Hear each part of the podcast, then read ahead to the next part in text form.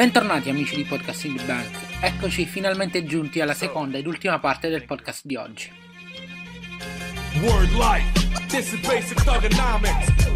This is basic thugonomics. Word life. Oh, apro il discorso WrestleMania. Ehm, apriamo la card infinita. Allora, esatto. Abbiamo Molto bene. 4 match nel kickoff il primo match è il match per il titolo cruiser tra Tony, Rin- Tony Nese e Buddy Murphy. 10 minuti e 40 con Tony Nese che vince il titolo eh, dopo un regno di circa 6 mesi di Buddy Murphy. Più che altro un regno in cui ha battuto tutta la categoria. Quindi il cambio di titolo più che altro è giusto per questo motivo magari. Eh, match onesto buono, buono barra onesto. Eh, cambio di titolo giusto a livello di booking perché Buddy Murphy non aveva più avversari, a meno che non gli dai qualcuno di nuovo, qualche nome grosso. Eh, è giusto. Eh, vediamo, vediamo dove vogliono andare a finire sia con la categoria che con questo titolo. Eh, ragazzi, ditemi, ditemi voi. Uh, allora, mm, Tony Nese finalmente è, è, riuscito a togliere il titolo a Buddy Murphy.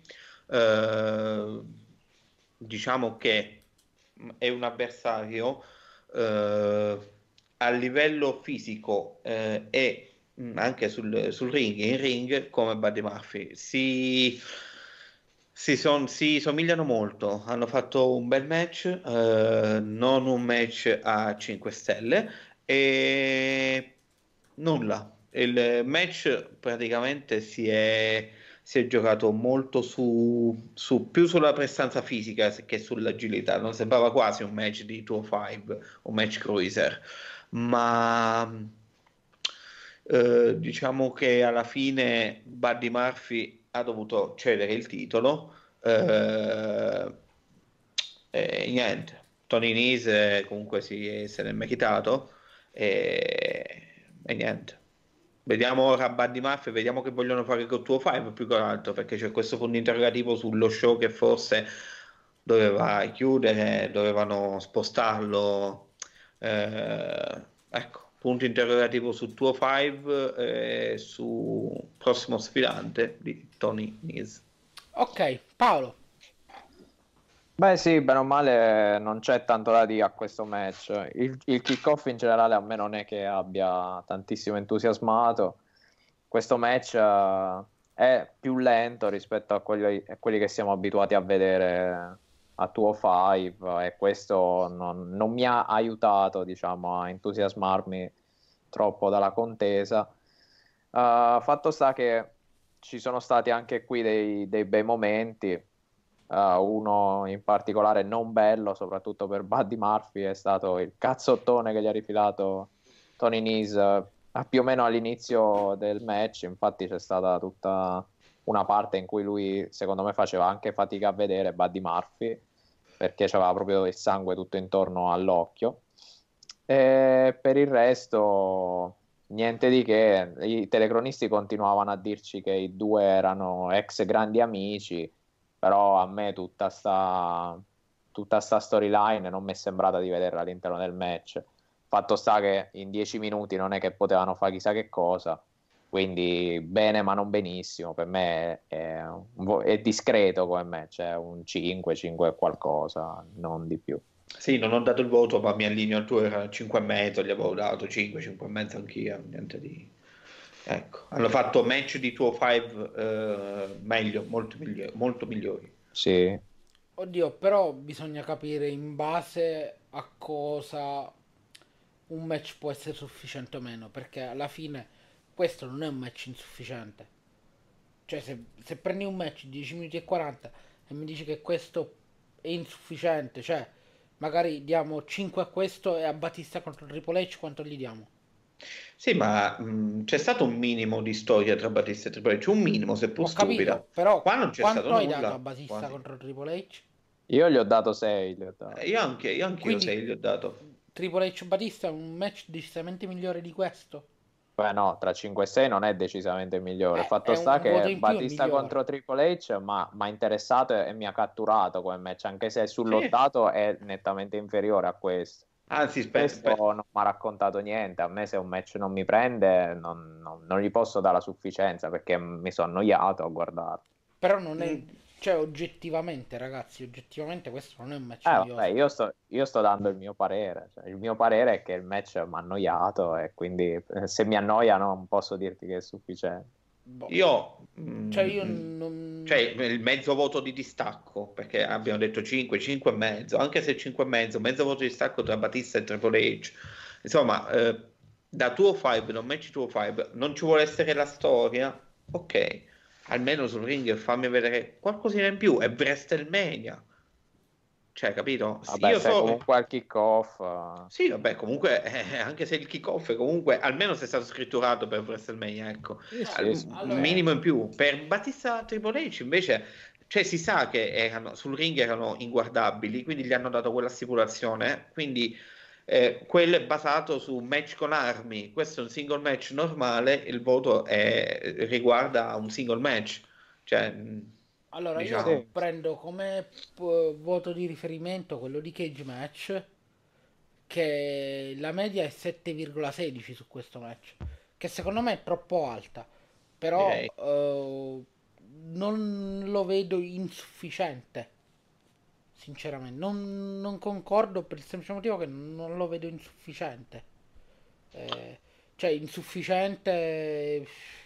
Ma io, io quel mezzo voto che gli ho dato in meno della sufficienza, quel c'è in mezzo perché non c'è stata una storia buona dietro, non dico Tipo- grande storia. Tipo il Ma- match, ehm, vabbè, eh, il terzo match al kickoff, quello, eh, i Raw Tag Team Titles, che quale votazione gli avete dato? Se questo è 5. Io gli ho dato Ah, io la la sufficienza. stessa. Io gli Io ho gli ho dato, dato la la stessa. Io gli ho dato la sufficienza perché a me è piaciuto leggermente di più. Poi mi Ok. piacciono i tag team, mi piacciono. Ok, quindi il match tag team è a livello di Batista Triple H e questo è un punto sotto. Questo è un punto sotto. Io so massimo che ho dato mezzo punto di differenza. Ah, quindi 5 e mezzo questo, Batista Io ho dato Triple sei a H, questo. Kurt Hawkins, Zack Ryder 6. Sì. Vabbè, ma poi ci arriviamo, dai, al match Ok, di ok. coppia. Vabbè, eh, andiamo avanti. C'è il... Oh, ehm, non ti infervorà, lo so, lo No, so no, che no, gli vuoi bene a Buddy Murphy, anche noi gli vogliamo bene, No, no- non a anche a caso è stato gli con la. Bliss, quindi... No, no, no, cioè volevo solo capire il, ehm, il, il metodo di votazione, capito? Il metodo di votazione va anche in base alla stipulazione. Come ho detto l'altra volta, non posso dare un Hell in a Cell 7 e un single match 7. Cioè, gli Hell in a Cell io li vado a valutare con gli Hell in a Cell. Poi sì, uno gli deve, da- deve dar conto anche nell'ambito wrestling un voto. Se, cioè, il miglior match della storia può essere un a Cell o un single match, lo sai. Ma Eh. sai che cos'è? Che ha una stipulazione magari tu valuti Eh. che in una stipulazione ci sono più cose da prendere in considerazione. Esatto. Però io ti posso esatto. dire che il miglior match tra Batista e Triple H è quello nell'Elina Cell in generale. Cioè, se io valuto i quattro match che loro hanno fatto, ti dico, Sì, sì, sono il miglior d'accordo. match è quello di Sì. Vegans, ma non Eh, solo certo. perché c'era la gabbia. Per la storia anche. Esatto. O per quello ti sto dicendo che Tony Nese contro Buddy Murphy, un match quasi per la sufficienza. Non è che gli, dato- gli abbiamo dato 4 gli ho dato 4. È quasi sufficiente. Tu gli hai dato la sufficienza, noi mezzo voto indietro. Non so se tu gli hai dato 6 e mezzo. Quanto gli hai No, dato? 6, 6, per me Eh, noi gli abbiamo dato mezzo voto di meno e gli abbiamo dato un Beh, voto e mezzo di meno. Siamo eh. là, dai. Eh, se, se gli avevi dato sette e mezzo come a cage match, allora potevamo Avevi fare detto- tutta No, no, no, secondo me allora. il Ah. 7,16 è esagerato, però Eh, siccome beh, ho visto direi. quel numero e ho sentito 5, io stavo nel mezzo, volevo un attimo... Io penso che quando diamo le- i voti o si danno dei voti ai match, fin quando c'è lo scarto di uno è tutto nella norma. Da due in poi sei uno dei, dei sei, non sei sano mentale se ci sono due, due voti di scarto. Ok ragazzi, andiamo avanti, cioè come secondo match della, della serata abbiamo la Women's Battle Royale vinta da Carmella in 10 minuti. Eh, dai vota, dai a questo, eh, dai. Max, che cosa mi dici? Eh, Max, parla tu, dai il voto tu, scusa questo. allora, e niente, che... Mannaggia, guarda. Allora, è stato una Battle Royale inguardabile. No, qualcosina hanno fatto, scherzo. Hanno fatto sicuramente è stata una Battle Royale più bella di quella maschile e su questo non ci piove. Eh, non, mi, non, mi, ero accorto, non so voi, di Carmella fuori dal ring. No, e quindi, no. ma appena eh, risalita si era capito che Sarah Logan. Eh, per un attimo ci ho sperato, ma si è spenta subito il barlume di speranza per Sarah Logan.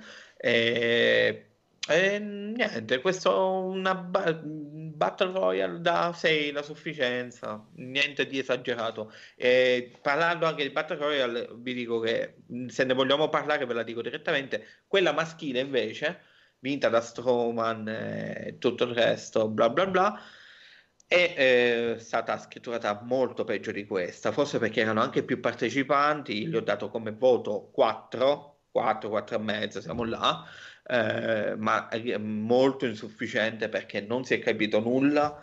Eh, finale proprio obbrobrioso, non, cioè, solito contentino per 46 ragazzi per apparire e prendere il gettone di presenza e giustamente anche per loro fare una piccola parte in queste WrestleMania.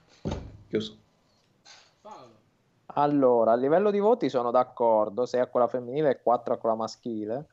Uh, aggiungo che in quella femminile uh, gli ho dato la sufficienza perché uh, piano piano stanno, stanno migliorando in, in, questi match multipli che si sa sono sempre stati difficili per le donne, soprattutto le eliminazioni sopra la terza corda. La I nomini tu il Poch che mi sono scordato. Sì, sì, sì. La primissima Royal Rumble infatti è stata molto molto brutta da questo punto sì. di vista.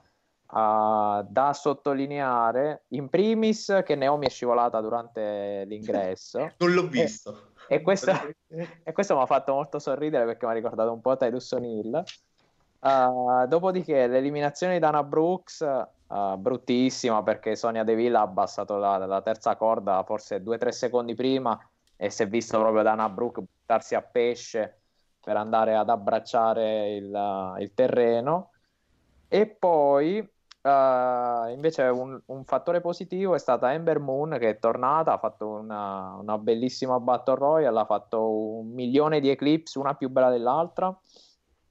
Ci sono stati un po' di problemi a livello di posizionamento delle atlete con, uh, come si chiama, Lana che in un certo frangente si è trovata in mezzo a, a Ember Moon che tirava qualcuna contro le corde e quindi è successo un po' un, un parapiglia ma vabbè, fatto sta nemmeno io avevo notato Carmella, quando è rientrata ci sono rimasto male perché speravo nel tris vichingo con Sara Logan dopo i War Raiders il giorno prima.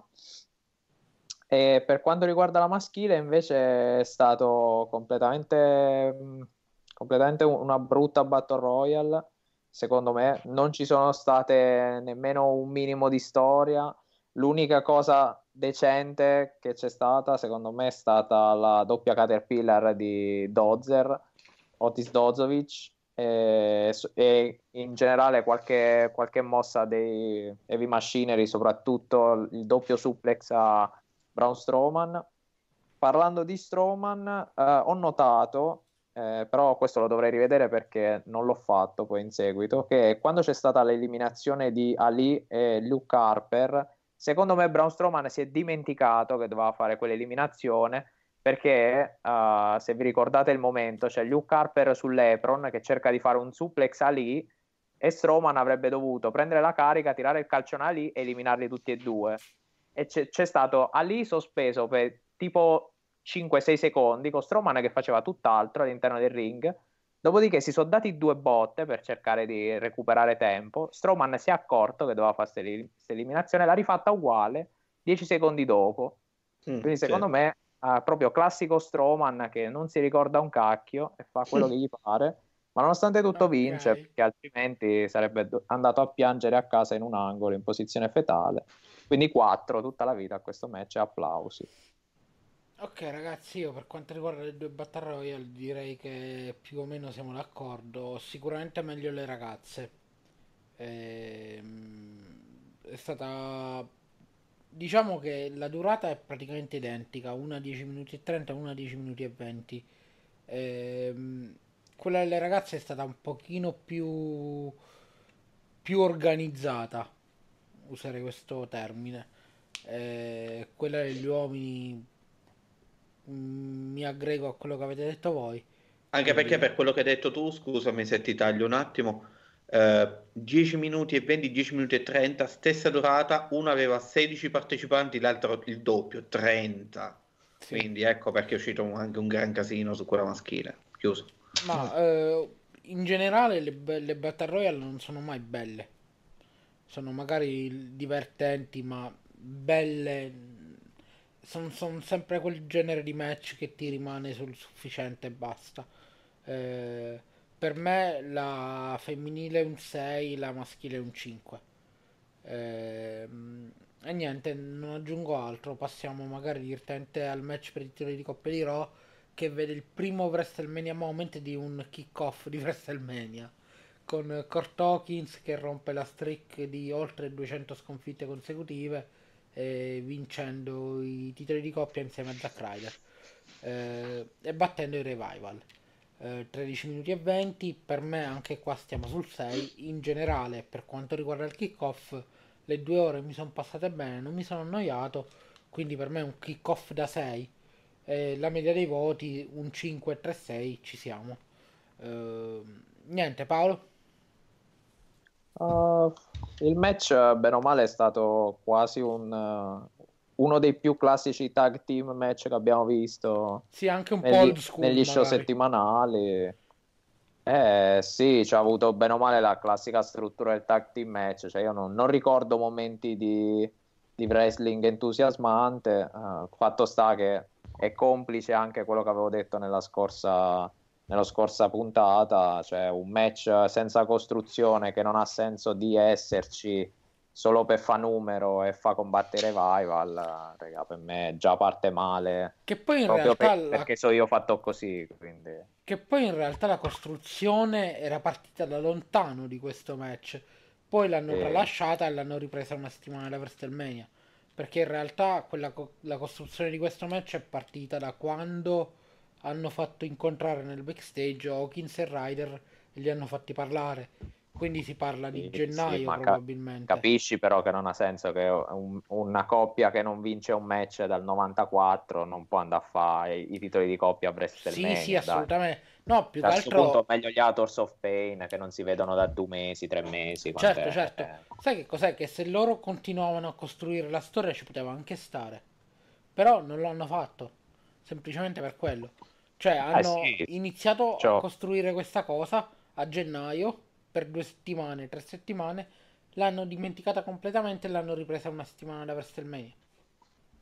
Sì, per me l'unica cosa che è riuscita a fare questo match è ancora di più affossare i revival e spingerli ad andare via a breve dalla compagnia, perché se poi vedete anche i risultati di Raw di, que- di ieri sera, non è che sta- ci, ci sta da stare contenti per i revival, insomma. Però tieni presente che loro hanno ancora oltre un anno di contratto. E Eh, poi per... pensa, pensa in che modo possono distruggerli ancora di più. Beh, loro tecnicamente potrebbero combattere per un'altra compagnia non prima di settembre-ottobre 2020. Sì. Poverelli, mi dispiace tanto per loro. Quindi ne abbiamo tanta di strada da fare. Vediamo. Vediamo, vediamo se Sanity sicuramente 2.0. Eh, vediamo, cioè, guarda, talmente tante coppie la WWE, ma eh, infatti una loro intervista fatta un- proprio il giorno prima Max? Non sento più Max. L'abbiamo Pensavo di perso. essere io per un momento. dell'impegno che sta Ah, ecco, è tornato. Max, se ripeti perché sei saltato per 10 secondi. Sentite? Sì. Sì, sì, adesso sì. Ok, sì, eh, dicevo, eh, praticamente i Revival hanno rilasciato un'intervista il giorno prima di WrestleMania dicendo che la colpa della gestione dei tag team è proprio della WWE e se ci fate caso, se ho fatto bene i conti, dopo questa intervista hanno annunciato il match per WrestleMania nel kickoff. Quindi, eh, vabbè, se... ma era già nell'area. Renato l'ha Era spoilerato ne- sei mesi fa. Sì, sì, sì, assolutamente, però era da mettere nella main card e l'hanno messo nel kickoff poi. Quindi non so se per eh, punire o qualcosa, ma gli hanno tolto i titoli e penso che non li vedremo quasi più, o se li vedremo eh, giusto per fare delle proprio delle cagate, quella, ecco perché. Mm, come hai detto tu, hanno una clausola, comunque hanno il contratto, poi avranno una clausola di non competizione, di non competizione, quindi vediamo se o arrivano a rescindere il contratto con un accordo, ma dubito perché sa che vanno alla All Elite Vince, quindi non li rilascia. E, e niente, quindi come hai detto tu, pa- poverini, vediamo, vediamo. Ok, mm, procediamo con ehm, la card principale Sì, sì, sì. ehm, e i 15 match, se non sbaglio, non ricordo. Ehm, praticamente il pay-per-view si apre ehm, a sorpresa con il match per il titolo universale tra Brock Lesnar che di- deve difendere il titolo universale dall'assalto di Seth Rollins che ha vinto la Royal Rumble. Eh, più che un match è stato un angle, eh, però lascio la parola a Max così ci dice che ne pensa. Sì, eh, il MetLife Stadium prima di tutto ha ospitato eh, all'inizio la Bliss che ha fatto entrare eh, l'immortale Hulk Hogan e dopo qualche posa è entrato Heyman. E, ehm, è uscita la notizia che eh, Heyman, ehm, Hogan non sapeva dell'arrivo di Heyman in quei secondi perché è cambiata la card negli ultimi minuti e non hanno avvisato Hogan in tempo. Quindi la- il volto che avete visto di Hogan on screen, stupefatto, eh, sotto le sue note, eh, era proprio reale. Non si aspettava Heyman lì. E niente, il match è stato, match, tra virgolette, è stato un- una cosa molto veloce, è durato 2-3 minuti.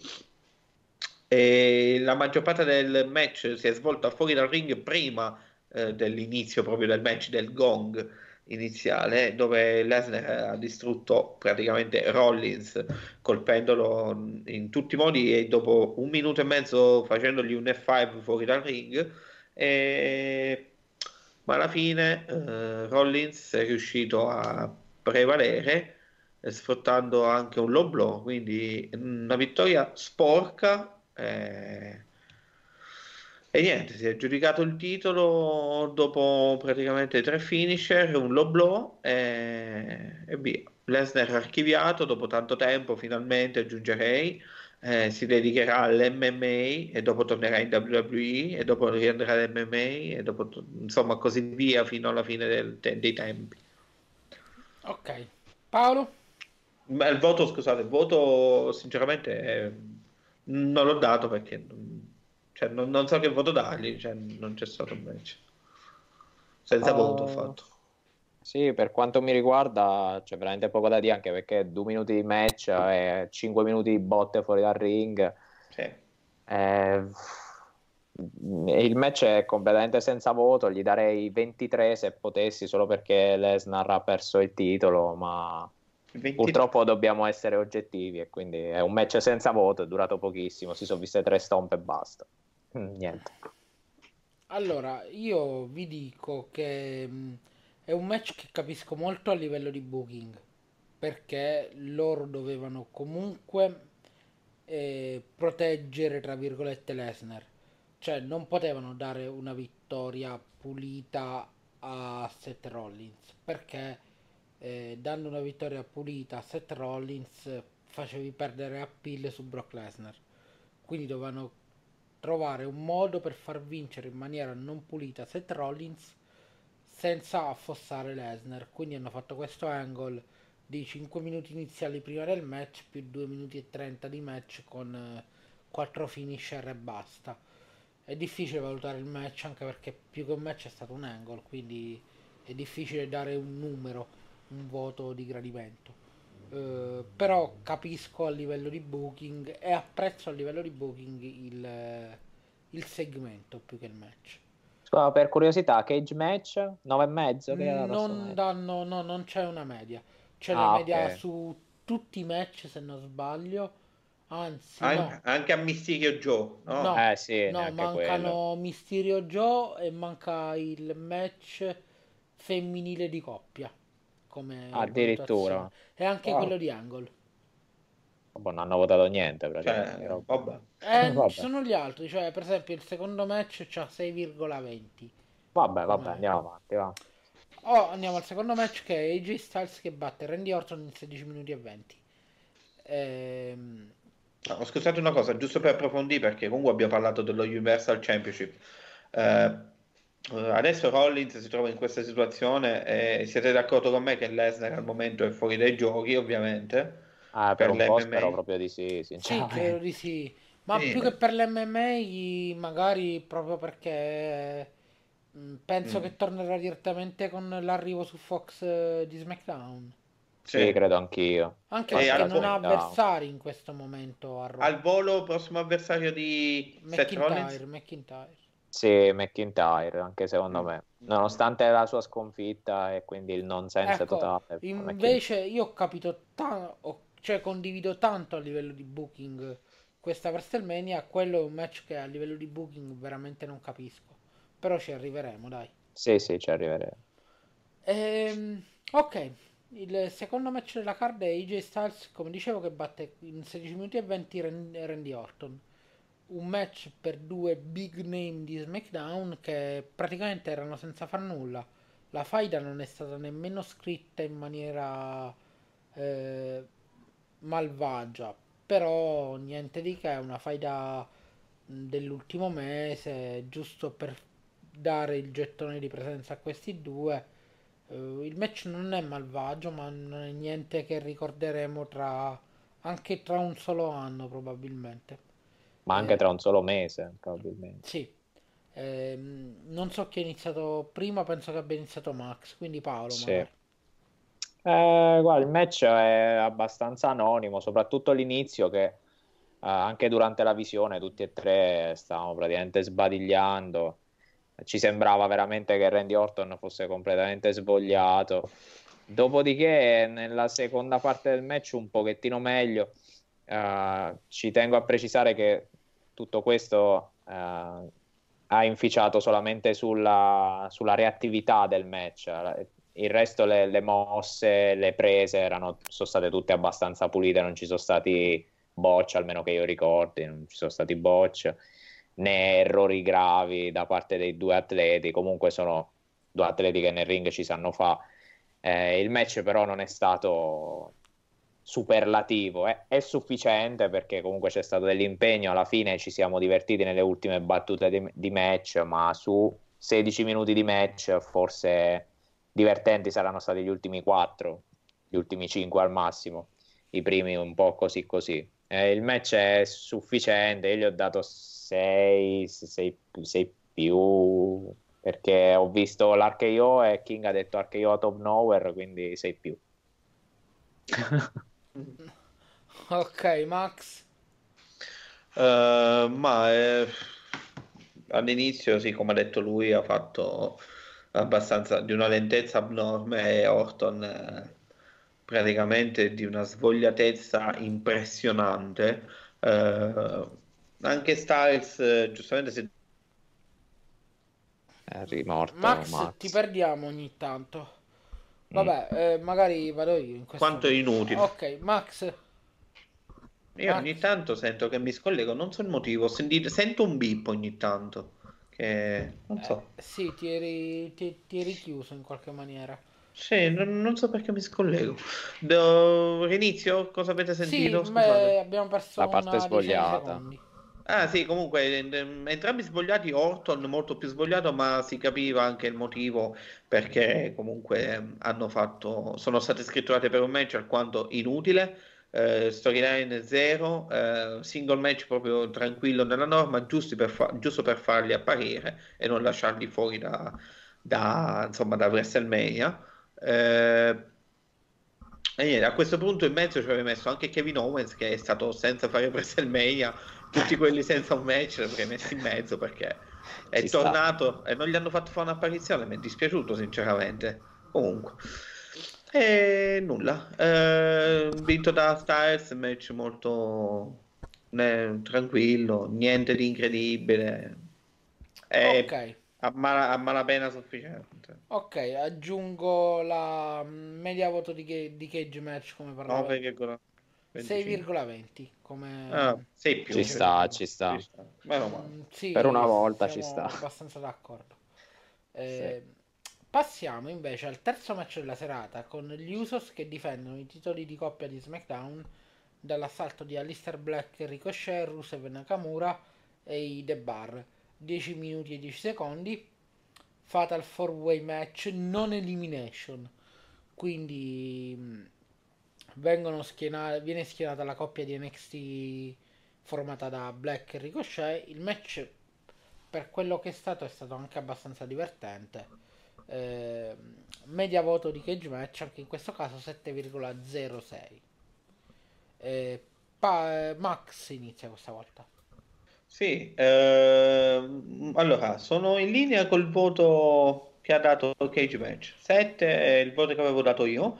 È stato un bel match. Avrei preferito, come hai detto tu, la stipulazione dell'elimination in questo caso, perché se no si va davvero a confondere troppo le persone sul ring con i tag, chi tagga chi, non si sa come, perché. Quindi è molto un po' complicato anche per lo spettatore capire chi sta dentro e chi sta fuori per l'arbitro. E gli Usos alla fine hanno mantenuto i titoli. Eh, io avevo pronosticato Black e Ricochet vincitori dei titoli, ma ciò non è accaduto. Però non, non hanno splittato. eh, poi interverrà Paolo dirà lui. E- La sei legata al dito sta cosa. eh sì. E niente, alla fine i bar hanno fatto. Cesaro ha fatto non so quanti minuti o quanti giri. eh, Credo circa un minuto di, di un, giro. minu- un minuto di giri a Ricochet mentre Sheamus prendeva a, a cazzotti eh, praticamente chiunque passava lì sotto. È stata un be- una bella parte, quella mi è piaciuta. E Nakamura quasi inesistente, eh, Rusev poco di più e nulla. Match da 7 comunque perché è stato un bel match, è stato. Eh, non mi è dispiaciuto, 10 minuti passati molto bene. Ok, Sono abbastanza d'accordo, soprattutto con il voto e soprattutto perché mi aspettavo che questo match fosse una monnezza di proporzioni galattiche.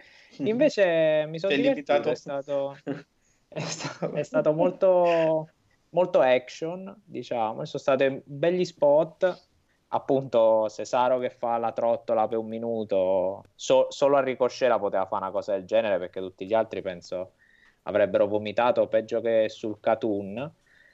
E... Bello, bello, mi è piaciuto, mi sono divertito. 7 ci, ci sta tutto come voto. ok. Prego. Ma mm, diciamo che da aggiungere non ho molto perché quello che c'era da dire avete detto, quindi eh, mi allineo in generale e vado avanti. Ok, una cosa al volo, giustamente, interrompo sempre alla fine. Situazione di Black e Ricochet? Che dite? Vediamo, Andranno per i titoli di coppia, andranno singoli, saranno draftati uno da una parte uno dall'altra? vediamo che succede a SmackDown perché secondo me in questo momento non hanno idea di cosa, di cosa debbano fare. Il Mm. discorso è che il main roster in questo momento è, è molto confuso, cioè anche, anche Andrade praticamente sta lì, non si sa che cosa fa, che cosa non fa, ci sono dei piani una settimana, la settimana dopo non ci sono, eh, è difficile. Serve Spe- qualche heal, serve comunque. eh, sì, vabbè, loro potrebbero tranquillamente tornare Black che è perfetto come heel, come personaggio. Qualcuno Sì. l'aveva già detto. Paolo. Allora, una delle tesi di Paolo è che Voglio Black l'audio, non lo so. debba, debba essere assolutamente heel. Eh, Sì, sì, sì, sì, assolutamente sì. Un personaggio che gioca sul soprannaturale, sull'oscuro, eccetera, deve essere il con il deve maiuscolo in caps con i punti esclamativi alla fine. Undertaker insegna? Eh, vabbè, ma Undertaker è stato tanto il, è stato dopo è stato troppo tifato per poter essere il. Ok. Beh, comunque l'idea per loro due era mandarli uno appena dopo WrestleMania, uno per il titolo US e uno per il titolo intercontinentale che si sarebbero scambiati i titoli nello shake up quindi i campioni un campione passava da una parte e uno dall'altra si mormorava Vediamo perché Io lo spero. non lo so, anche perché adesso è tornato Zayn, l'hanno mandato per il titolo intercontinentale, cioè mh, è da capire, è ancora Vediamo. tutto in mh, è da, da ved- vediamo che succede a SmackDown stanotte. Eh, io penso che dovremmo aspettare settimana prossima con lo shake up perché una Sì, volta forse sì, non le fanno partire adesso. ci facciamo un'idea più Sì. precisa. Sì, sì, sì, sì. lo shake up dura solo questa settimana cioè quella, quella che arriva La eh, settimana prossima, una puntata di Raw e una di Raw SmackDown. una di SmackDown è giusto Esatto. ok Poi credo che ce ne sarà un'altra dopo SummerSlam. ok Ok, vado avanti con il quarto match della serata. 15 minuti e 30 Shane McMahon batte The Miz. Media voto di cage match 7 e 21. Anche qui sono d'accordo. Il match è stato in generale divertente. Eh, è stato un false conta- anywhere. E abbiamo visto Innanzitutto abbiamo visto una costruzione del match della faida ottima, che è partita comunque da novembre e ci siamo portati avanti la storia fino a WrestleMania. Quindi è stato... la storia è stata ottima. Eh, il fatto di avere un McMahon sempre così in alto a livello di card e di WrestleMania, mh, come stavamo discutendo durante il pay per view, non so se loro lo fanno perché vedono effettivamente un risultato o perché sono megalomani, fondamentalmente. Però effettivamente ci siamo divertiti. Miz secondo me da face sta funzionando. Avrei gradito una sua vittoria, però perdere in questo modo, eh, in maniera diciamo, mm, cioè come diceva Max se non sbaglio, lui eh, in questo match ha cercato, cioè è andato lì per dare una lezione a Shane, eh, non per vincere, cioè la vittoria contava Sì. poco. Non, non ricordo se l'ha detto Max o Paolo. Max, questa. Max l'ha detto. Ok. Sì. Mm. Eh, quindi mi trovo mh, comunque anche mh, d'accordo con il voto 7-21, 7 più per me. Quindi mh, felice in generale della faida e di come è andata a finire, dai. Ehm, la parola a voi, Paolo, credo che tocchi come primo. Sì, eh, il match è stato, eh, come avete detto anche voi, una rissa da strada, bene o male, cioè il, il lottato all'interno del ring è stato veramente poco. Eh, il, il primo, primo spezzone di match è stato tutto a favore di Shane, dopodiché c'è andato di mezzo il, il padre di Miz e la situazione si è completamente capovolta con Miz che ha fatto tutto il resto del match praticamente da solo uh, trascinando Shane un po' qua, un po' là. Poi c'è stato questo finale uh, da rivedere al bar, diciamo, e, e alla fine Shane l'ha portata a casa nonostante tutto. E per quanto riguarda la costruzione del match, sì, forse è uno uh, di quelli costruiti meglio all'interno proprio di WrestleMania in generale. Ci si sono impegnati già da parecchio tempo, lo avevamo detto nella scorsa, nella scorsa puntata. Uh, anche a me dispiace per Miz perché comunque uh, lo status si sarebbe potuto alzare ulteriormente a livello di, di, credibilità per i titoli maggiori. Fatto sta che non è una sconfitta grave né una sconfitta che lo ridimensiona o che lo spedisce al fondo della lista. Quindi diciamo che ci può anche stare come voto, sì, io gli ho dato 7 perché non sono tipo da più e meno, quindi, però ci sta, 7,20 sì, ci, ci, sta come voto. È stato un bel match. Ok, Max? Uh, voto, io gli avevo messo un 7 e mezzo, mi è piaciuto, quel mezzo punto in più perché è stata forse l'unica storyline davvero costruita bene per WrestleMania. Uh, ci hanno lavorato, non so perché, se il motivo perché ci fosse un McMahon di mezzo, come dicevi tu, per megalomania, allora ci sono stati attenti, o perché proprio ci si sono impegnati. Uh, bella, belle le battute, belle la cattiveria che ci ha messo Shane, le botte al padre, le battute sulla madre incinta, è proprio roba attitude, mi è piaciuto un sacco come feud, è bellissimo lo spot di Miz e Shane alla fine, Shane comunque eh, volente o nolente è sempre uno che si mette in gioco, eh, si sono comunque lanciati 6-7 metri, erano quelli, 6 metri eh, hanno fatto un bel volo, seppur eh, la vittoria alla fine è andata a... cioè suplex eseguito da, eh, da Miz, ma vittoria è arrivata a Shane perché aveva il braccio su di, sul, ehm, sul ragazzo, eh, su Miz appunto. E no, stava proprio completamente sopra. Sì, stava... Over Sì, sì. E nulla. Eh, sette e mezzo match davvero mm, bello, mi è piaciuto, coinvolgente, tante botte, rissa la strada che doveva essere per vendicarsi comunque di tutto ciò che Shane gli ha fatto. È andato lì per dargliele e gliela date. E nulla. Ok, quindi direi che posso mm, andare avanti con il match che ci ha diviso a noi tre a, a, noi, a, te ha diviso. A, a noi ci ha uniti voi. più che mai. Ok. Esatto. quindi vi siete uniti contro di me maledetti. Allora il match per il, i titoli di coppia femminili sempre un fatal 4 way. Non elimination match tra le Beth Phoenix e Natalia Tamina e Nia Jax Bailey e Sasha Banks e le Iconics che vanno a vincere rubando dopo 10 minuti e 45. Vorrei strillare tipo Billy Kay, ma poi rovinerei il podcast. ok, magari lo metto in post produzione il mio strillo di Billy Kay. sì, sì, sì, ci sta, ci sta. Allora, eh, il match non è brutto, guarda, in realtà non è brutto. Le, le otto ragazze hanno fatto vedere anche delle buone manovre. Eh, niente di clamoroso, intendiamoci, però 10 minuti e 45 che passano bene. Io avrei comunque fatto mantenere i titoli delle campionesse. Eh certo. certo. Ma non è stato così. E hanno vinto le Iconics.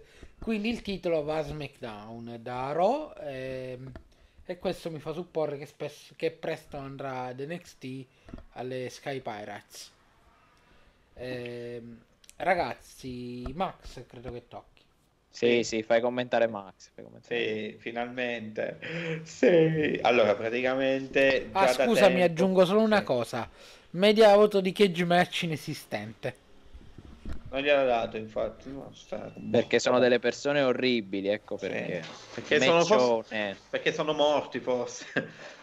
e allora, già da tempo eh, partiamo dal presupposto che eh, come pronostico Paolo aveva detto gli Iconics, io come avete sentito nello scorso podcast l'ho cambiato 15 volte, eh, alla fine avevo lasciato ehm, Sasha Banks e Bailey. Poi prima del match, all'inizio di WrestleMania, gliel'ho ricambiato nelle Iconics sempre memore di quello che vedevo, ovvero la grande pubblicità che c'era comunque per chi ha Instagram, le Iconics eh, molto più presenti anche sui social network, eh, molti riferimenti ai titoli di coppia, eh, sia di Peyton Royce che Billy Kay, vari due profili.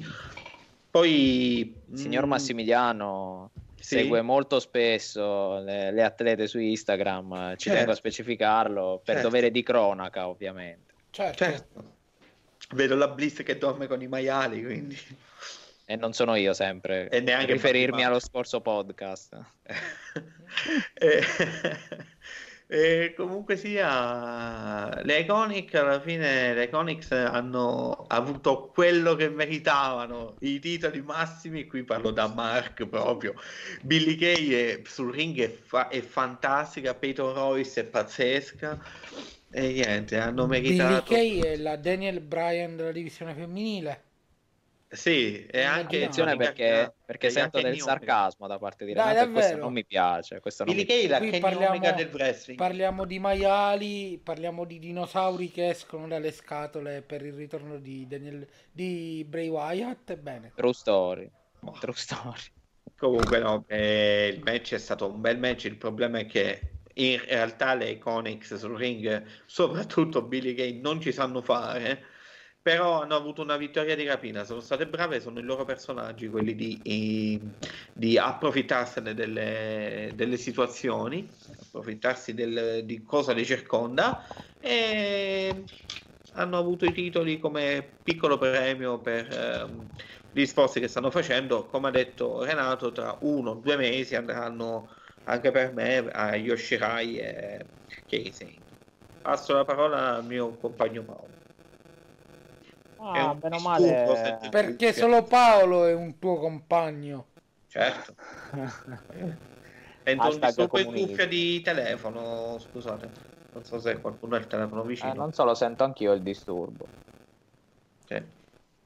Uh, comunque sia, sì. il match, bene o male, come avete detto voi, è stato un match divertente. Anche questo per, per stipulazione identicamente a quello di, di SmackDown, uh, pensavo che uscisse fuori molto molto peggio. E in realtà si sono impegnati, si sono impegnati. Uh, abbiamo visto il bellissimo spot della finisher di Beth Phoenix dalla seconda corda su Bailey. Uh, pensavo che Bailey addirittura potesse esplodere al contatto con il ring per quanto l'ha fatta forte, però non è successo fortunatamente eh, ma solamente perché così eh, Billy Kay è riuscito a schienarla e a prendersi i meritatissimi titoli di coppia. Mm. Adesso Renato penso mi taglia in post produzione. E... sì. Ti metto i bip per le parolacce. Esatto. Uh, fatto sta che uh, sono, sono una, una, coppia che uh, credo meritasse di, di, vincere solo perché era l'unica credibile a SmackDown. I, I, titoli comunque devono girare un titolo nuovo, non potevano stare tanto fermi da una parte sola. Uh, adesso penso che prima di due mesi finiranno a NXT. Anzi, credo che le Iconics possano anche fare una o due difese negli show settimanali per poi perderla un po' a casaccio dalle, a quelle che sono le, le ragazzine a livello, di, a livello, di, Mark, quelle giovani che devono, che devono esplodere e quindi magari per come è il loro personaggio potrebbero prendere il duo giapponese un po' troppo sotto gamba e farsi bugerare per perdere il titolo. Io la vedo così, eh, almeno al momento. Okay. Match comunque da, da 7, come, come diceva Max. Grande impegno e ci sta. Ma per eh. me al 7 non ci arriviamo. Specialmente se il match cruiser è 5. Io l'ho giudicato identico al Fatal 4 Way di SmackDown. Mi sono divertito allo stesso sì. modo. Ovviamente eh, a livello di spettacolo, cioè Ricochet non ci sta tra queste atlete femminili, non ci sta Cesaro. Eh, cioè è normale che le cose viste sono differenti, però a livello di impegno, a livello di divertimento, a me mi ha divertito allo stesso modo, per motivi diversi, ma allo stesso modo. Ok, allora io penso che vado avanti con il prossimo match. Vai, vai, che se no riparte Billy Kay e Pedro. allora, abbiamo il match per il titolo WWE tra Daniel Bryan e Kofi Kingston. Uh, Daniel Bryan perde il titolo WWE a favore di Kofi Kingston. Una... Ragazzi, scusa, scusami se ti interrompo, continuo a sentire molto forte il disturbo. Io non so, Paolo. Eh sì, anch'io. Credo sia Renato a questo punto perché è l'unico che non lo sente. Sì, io ho proprio il telefono, l'avevo vicino, ma proprio, cioè vicino, l'ho tolto proprio. Però mi sembra proprio il disturbo di un telefono. Io non mm. sento nulla, sinceramente. Ora non so se chiudere la registrazione adesso, aprirla. Per esempio, ecco, adesso non adesso si no, adesso no. Ma eh, adesso, adesso forse, sì. forse quando parlo non si sente. Ma non saprei. Vabbè. Comunque. Vediamo. Vabbè. Eh, comunque, eh, stavo dicendo. Eh, Kofi Kingston va a um, conquistare il titolo WWE in un match di 23 minuti e 45 secondi. Eh, curiosa statistica, lui il, se non consideriamo The Rock, è il primo atleta di colore a vincere il titolo WWE o WWF eh, perché hanno vinto il World Heavyweight Title eh, Mark Henry e Booker T ma non hanno mai vinto il titolo proprio targato WWE Ehm, il match, per me, è il match migliore della serata. Eh, media voto di cage match 9,12. Eh, Ehm, è un gran match. L'unica cosa che mi dispiace, eh, ne abbiamo già parlato tra di noi di questa cosa, è che all'inizio del match si vede sul tavolo su cui è poggiato il titolo un, una- un qualcosa di coperto che aveva la forma di un titolo. Ehm, Biggie e Xavier Woods che portano, che hanno una scatola a sorpresa per Kofi Kingston nel caso avesse vinto. Quindi è un po' come dire, vabbè, Ah. sta scatola, quindi quando vincerai te la, te la consegno. Un po' troppo spoiler. Però Sì, a parte questo, sì, a parte questo il match eccezionale. Tecnicamente penso il match della serata senza alcun dubbio. Eh, però passo la parola a voi, così a Max, che dovrebbe iniziare Max questo giro. eh, sì, pen- prima ho iniziato, no, tocca a Paolo, io ho iniziato con lei Vai, Paolo, prima. Sì. Vabbè, penso che non ci sia nessun dubbio a definire questo il match della serata. Anzi, per me, eh, rileggendo i miei voti, è, è l'unico match che eccede il 7 in pagella, eh, di parecchio pure. Il match eh, mi è piaciuto veramente, veramente tanto. C'è stato un ottimo storytelling, c'è stato un ottimo lottato, sia da parte di Daniel Bryan, mamma mia le cose fa Daniel Bryan, sia da parte di Kofi che comunque è stato stoico fino alla fine, ci ha provato, ha, re- ha resistito alle finisher, alle sottomissioni, a tutto, veramente. Brian idem, eh, veramente c- c'è poco poco da dire, il pubblico è invisibilio, lo stadio stava esplodendo per il tifo. E Kofi l'ha portata a casa, siamo tutti, tutti molto contenti di questo. E per me il match è 8 e mezzo, Mm, assolutamente. Ma mi, mi sento anche di dire che sto, sto stringendo troppo il voto per- perché se lo meritano i ragazzi, se lo meritano. Bene, bene. Ok, Max. Eh, sul voto sono d'accordo con Paolo, 8 e mezzo, Cage Match gli ha dato 9 più quasi, Eh, lì un po' troppo secondo me, ma 8 Ci e saranno stati sta molti tutto. 10 tra il pubblico di Cage Match, Sì, sì. quindi è per quello. Sì. Eh, sono d'accordo col voto che gli hai dato anche tu. Eh, hanno fatto un match da brividi, bellissimo. Come hai detto, lo storytelling è stato davvero, davvero ottimo. Eh, mh, non ci sono stati errori evidenti, è andato tutto liscio come- come l'olio, quindi nessun errore arbitrale, nessuna svista. Eh, dico questo perché ci riallacciamo dopo ad altre cose che sono Eh, il main accadute. event. E quindi davvero lo show stealer, se così vogliamo dire, della serata, anche se il- non è stato il main event, ma un match nella- nel mezzo della card. Eh, Kofi King- Kingston eh, corona il suo sogno finalmente e se lo merita, se lo merita tutto. Il New Day si merita questo momento eh, perché comunque sono sempre impegna- impegnati e, e niente. Brian comunque avrà tempo per rivincerlo, è sempre lì. Kofi, questo era un treno che Kofi non poteva perdere, quindi eh, giustissimo così. eh, bravo Kofi, eh, ottima scelta dalla WWE a puntare su qualcuno di nuovo. Ok, Nuovo. ragazzi, allora, Nuovo, eh, nuovo tra virgolette, aria fresca. Ecco. Sì, sì, sì, sì. eh, due domande. Questo match o il match tra Gargano e Cole? Ah, Eh, tutte e due i carichi di emozioni. Oddio, che domanda. Non me lo aspettavo. allora, se, se ci devi riflettere rispondo io. Sì, ma- sì, fai, fai, fai, io ci Allora, se, se analizziamo la costruzione proprio del match in sé per sé è mm, Kofi contro Brian, perché Adam Cole è comunque un No, in generale, cioè, do- dovessi dovuto guarda- essere- Dovessi Sì, sì, sì, ti sto analizzando solo match vari- dei due. Ti Sì. sto analizzando vari aspetti. Da questo aspetto, Kofi contro Brian è stato costruito meglio, eh, nel senso la rivalità tra loro due in primis.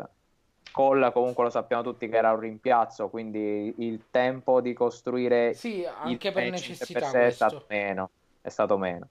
Se consideriamo il lottato, eh, probabilmente Gargano contro Cole, la seconda metà del match e l'ultima caduta sono troppo a, a ritmo elevati, a pathos uh, ce n'è stato di più. Io ho rischiato l'infarto almeno 3-4 volte mentre Kofi contro Brian forse solo una, una e mezzo, quindi um, meglio da quel punto di vista. E in generale forse leggermente superiore Cole contro Gargano, a, a mio gusto però qua è una questione di gusti, dipende da quanto sei stato coinvolto a livello di storyline. Se non hai seguito per niente NXT, dici Kofi contro Brian mille volte su mille. Ok, allora per me è migliore il match tra Colle e Gargano, onestamente. Per quanto riguarda Cage Match invece ti dico che eh, Kofi contro Brian a 9,12 come media e Johnny Gargano contro Adam Cole a 8,81. Quindi sì, se... ma la cosa non mi, non mi sorprende perché se uno non segue tutte le settimane queste vicende... È è scontato che lo apprezza di meno, ma anche seguendolo tutte le settimane comunque è una cosa soggettiva, dipende da quanto ti ha preso la storyline e da quanto sei contento per il vincitore finale, secondo me.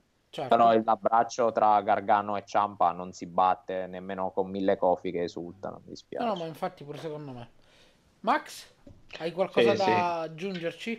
No, vado con Gargano e seppur quel, cioè, quel pizzico di storyline in più su, dalla parte di là c'è più storyline effettivamente dalla parte di Kofi e, e Brian eh, che l'hanno stragolato tante volte l'Amberjack match eh, di tutto hanno fatto.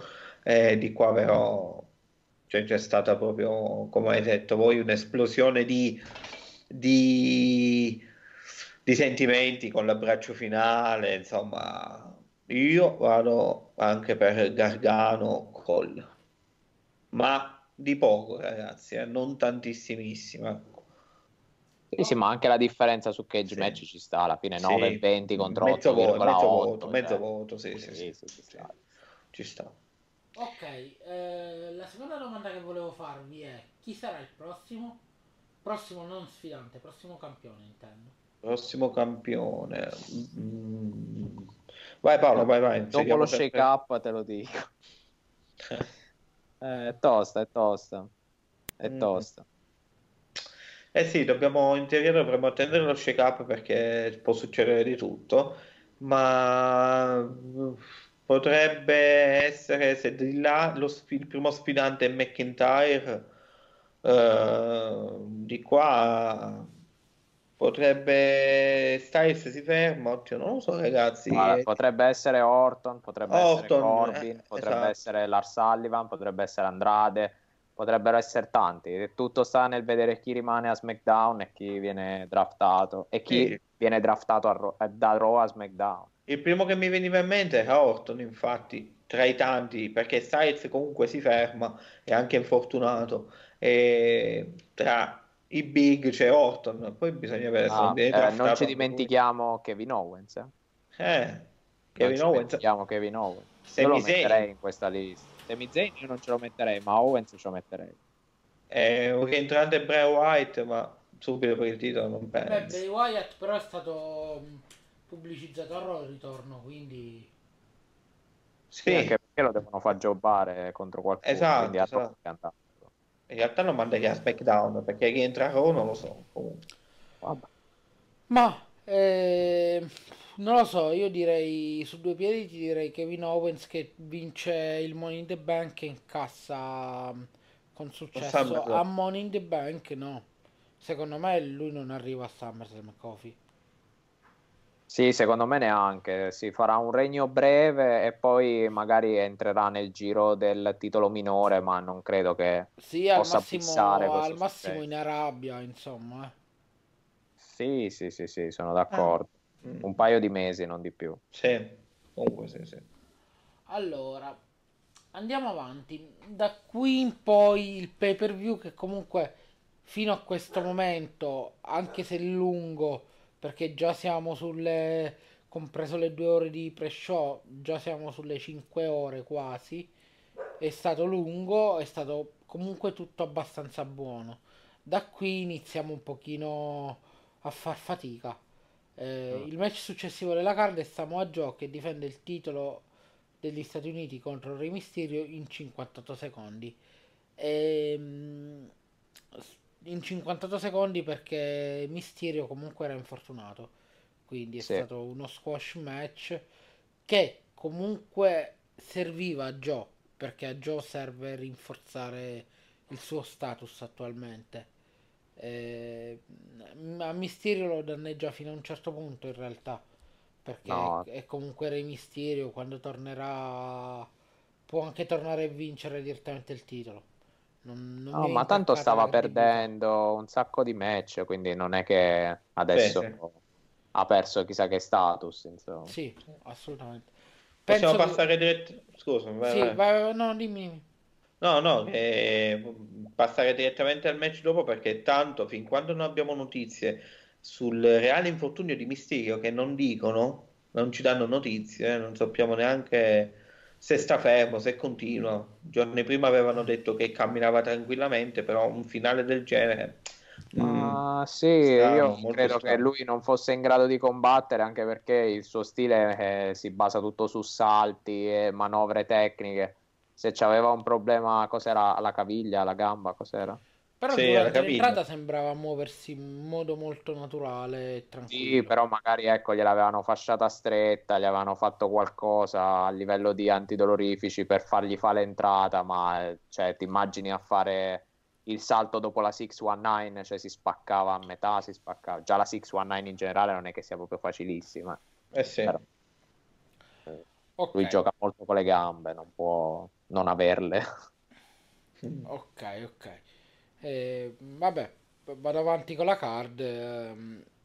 eh, abbiamo il match tra Roman Reigns e Drew McIntyre, 10 minuti e 10 secondi, con Roman Reigns che eh, va a vincere il suo primo match da singolo dal ritorno dopo la battaglia contro la leucemia. Ehm, abbiamo discusso molto il radino di questo match perché eh, davvero non riesco a capire il senso di questa vittoria di Roman. Cioè, più che altro di questa sconfitta di Drew McIntyre. Non- a livello di booking condivido quasi tutto quello che è stato fatto qui a WrestleMania, ma questo davvero non, non lo so, non, non me ne capacito. A Roman questa vittoria non serviva, e a McIntyre invece serviva tantissimo questa vittoria per costruirlo e renderlo credibile nei prossimi nei mesi a venire. Ma invece io la penso esattamente al contrario. Mm, vabbè, ma mm, lui ha perso pulito con. cioè Drew McIntyre ha perso pulito contro Roman. Quindi perché dovrebbe essere lui lo sfidante di Rollins adesso? Ha perso Ma pulito. si, si co- si costruirà un attimo il personaggio, però eh, ci sta che lui ha perso contro Roman. Cioè, Roman è quello che se l'è vista con Lesnar. Ok, quindi è Insomma. lui che sarà il prossimo sfidante, cioè è giusto. È È giusto, ma infatti noi stiamo dicendo che McIntyre va contro Rollins. Può darsi che McIntyre va a SmackDown e Roman Reigns rimane a Raw sfidando Rollins. Face Eh. contro face. Ma, ma perché uno non può tornare? Eh, turnano Rollins o Rollins dovevano turnarlo, lo turnavano in questo match qui, in modo che Beh, vinceva eh. in maniera sporca turnando contro Lesnar. Può darsi, può darsi anche. Eh, Reigns giustamente non turna. Face contro face è, è raro che si faccia un face contro face, però c'è stato. C'è stato qualche volta che è Sì, stato fatto. eh. Ma face contro face con Roman che poi vince pulito la prima occasione, non lo so, anche perché È un- se si va con- se si va a fare quel match dopo questa vittoria di Roman, automaticamente mi aspetto che vinca Roman. È un fa- una fai da tre? McIntyre, Reigns, Rollins? Ma perché McIntyre? Cioè McIntyre è tagliato Ma non è fuori. perché ha perso un match, allora non, Però non ha può perso un match contro- pulito in 10 minuti. Ho capito, ma, ma E perso contro- soprattutto contro un diretto avversario per il titolo, Sì, cioè non ha Reigns è avversario per il titolo. Metti. Se stai, in se mezzo, stai a vedere in una, in una situazione, diciamo, di ipotetica classifica per arrivare all'uno che sarebbe il titolo universale, giustamente se perdi scendi in, in Sì, classifica. Reigns ovviamente sta più avanti, ma voi ancora vi fate domande sul booking WWE? No, No, vabbè, però, no, se per- co- però- ogni volta rispondiamo così non ha senso nemmeno parlarne, cioè aspettiamo quello che viene, sti cacchi, e alzo Cioè, le mani. e- Allora, io a questo punto avrei invertito il- il match di Roman con il match di Angle in modo che tu Angle lo fai distruggere da McIntyre, in modo che lo rendi credibile, anche se non è... eh, È già successo, tra l'altro. Eh, però lo fai, glielo, fai lo squash match in 20 secondi, chiudi il match di Angle che comunque avrebbe perso e se devi dare una vittoria a Roman Reigns gliela dai, ma contro Baron Corbin che non cambia niente se vince o se perde, perché tanto non è credibile nemmeno per un titolo secondario. Secondo te, secondo la WWE invece ci credono talmente Ok, tanto vabbè, che eh, l'hanno messo titolo- come personaggio. No, no, ma io lo penso come te. No, no, per Ma il la- titolo secondario in realtà ho esagerato perché per il titolo secondario è credibile, se poi andiamo ad analizzare. Però Sì, solo per quello. Però Esatto. lo vediamo nel main event di SummerSlam contro Brock Lesnar Assolutamente no. e nemmeno la WWE, cioè questo non è credibile a quel livello. Quindi Sì, a sì. che cosa gli serve battere Angle nel suo ultimo match? A nulla. Ma po- forse lo stanno pushando in ottica SmackDown, magari lo Esatto. drafteranno e sarà lui Ma l'avversario di Kofi, che ne so. Top hill però, di lì. però ragazzi, pure come avversario di Kofi non è credibile. Cioè lui nel main event non è credibile da nessuna parte. A tuo 5 Vabbè, è ha battuto Angle, dai, ha battuto Eh, Angle. e come ha battuto, ha No, lo so, battuto a livello- a livello di battuto? E tu no- non puoi fare il discorso Mark Smart come eh, ti è più comodo, perché prima hai fatto un discorso eh, Roman Reigns così ha guadagnato un punto e McIntyre l'ha perso, quindi non ha diritto di fare il coso. Però Corbin che ha battuto una leggenda e l'ha fatta ritirare, non ha diritto di andare per il titolo perché non è credibile. Per me è molto credibile. No, no, io scusami. sto facendo un discorso eh, smart. Eh, eh, eh, se me lo fai Mark ha messo, po- ha messo fine Vabbè, alle- a livello Mark alle- o Max, però a livello Ma- Mark eh, Corbin è stato squasciato in un minuto e mezzo a SummerSlam da Finn Balor. Va bene, ci sta, ci sta. Sì, ma Però tu, squasciato. tu sai, sì, ma parliamo anche di un anno fa. Non un anno Tu fa, sì. parliamo di, di 5 mesi fa SummerSlam. Eh, Veramente un po' Eh, di più. agosto. Agosto, Renato. 6 mesi fa. Quindi, Quant'è? L'abbiamo visto in spiaggia io e Massimiliano.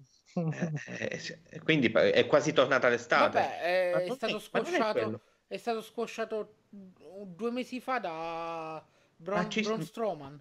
No, ma quello che dici tu, allora siamo tutti e tre d'accordo che Dopo la Corbin, Royal Rumble parliamo. eh. siamo tutti d'accordo che Corbin sia una pippa. Però se l'hanno Siamo, pushato, siamo anche d'accordo che McIntyre se vinceva eh, era sicuramente più credibile di quanto lo sia adesso. Anche Però questo, sapete, eh.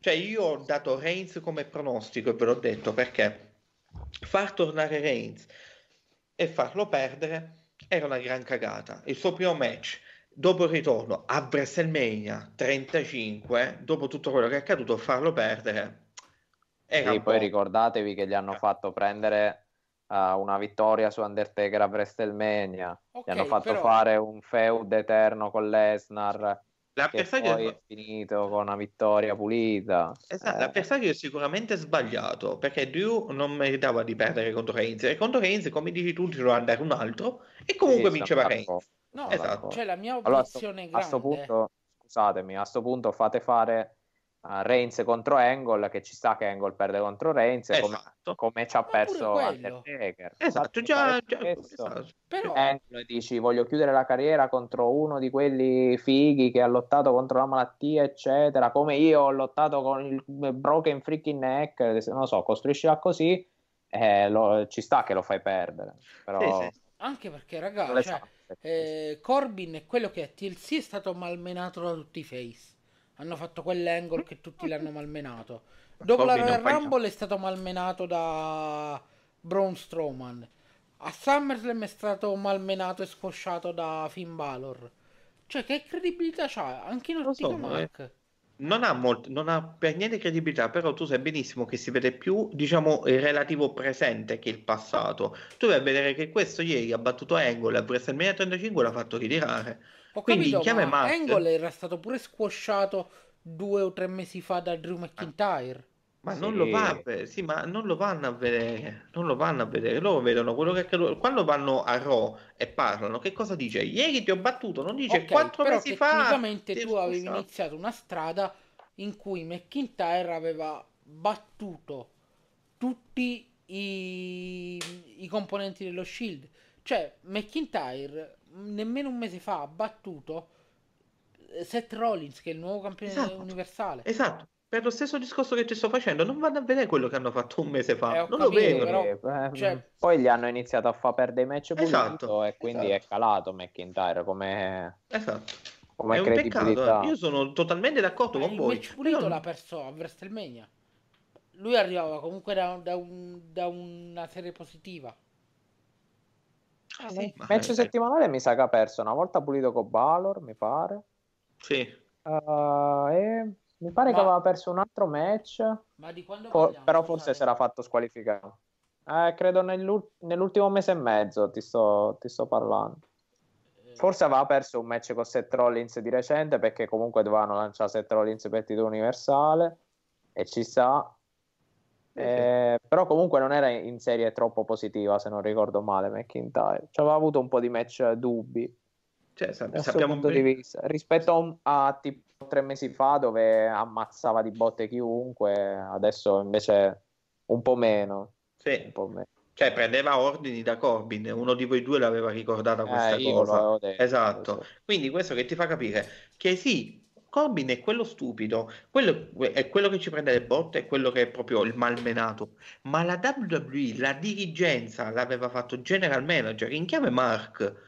Lui ha un, ha un grande ruolo, cioè ci credono veramente, anche in maniera, forse mh, non tanto Mark, anche un po' smart, ma in maniera Mark ci credono perché è stato dirigente dello show, è stato, ha, ha messo fino alla carriera di Angle, poi che lui è- ha subito 100, ehm, 100 squash, ma tanto quando fa- fanno Raw lunedì prossimo, lui dirà sempre io ho battuto Angle una settimana fa. vabbè, già l'ha ragazzi, detto cioè, ieri io mm, non, non me ne capace, cioè di Drew McIntyre sono Secondo me Cioè, lo vogliono mandare a SmackDown. Vabbè, però cioè io sono andato a riprendere i match in singolo di McIntyre degli ultimi mesi.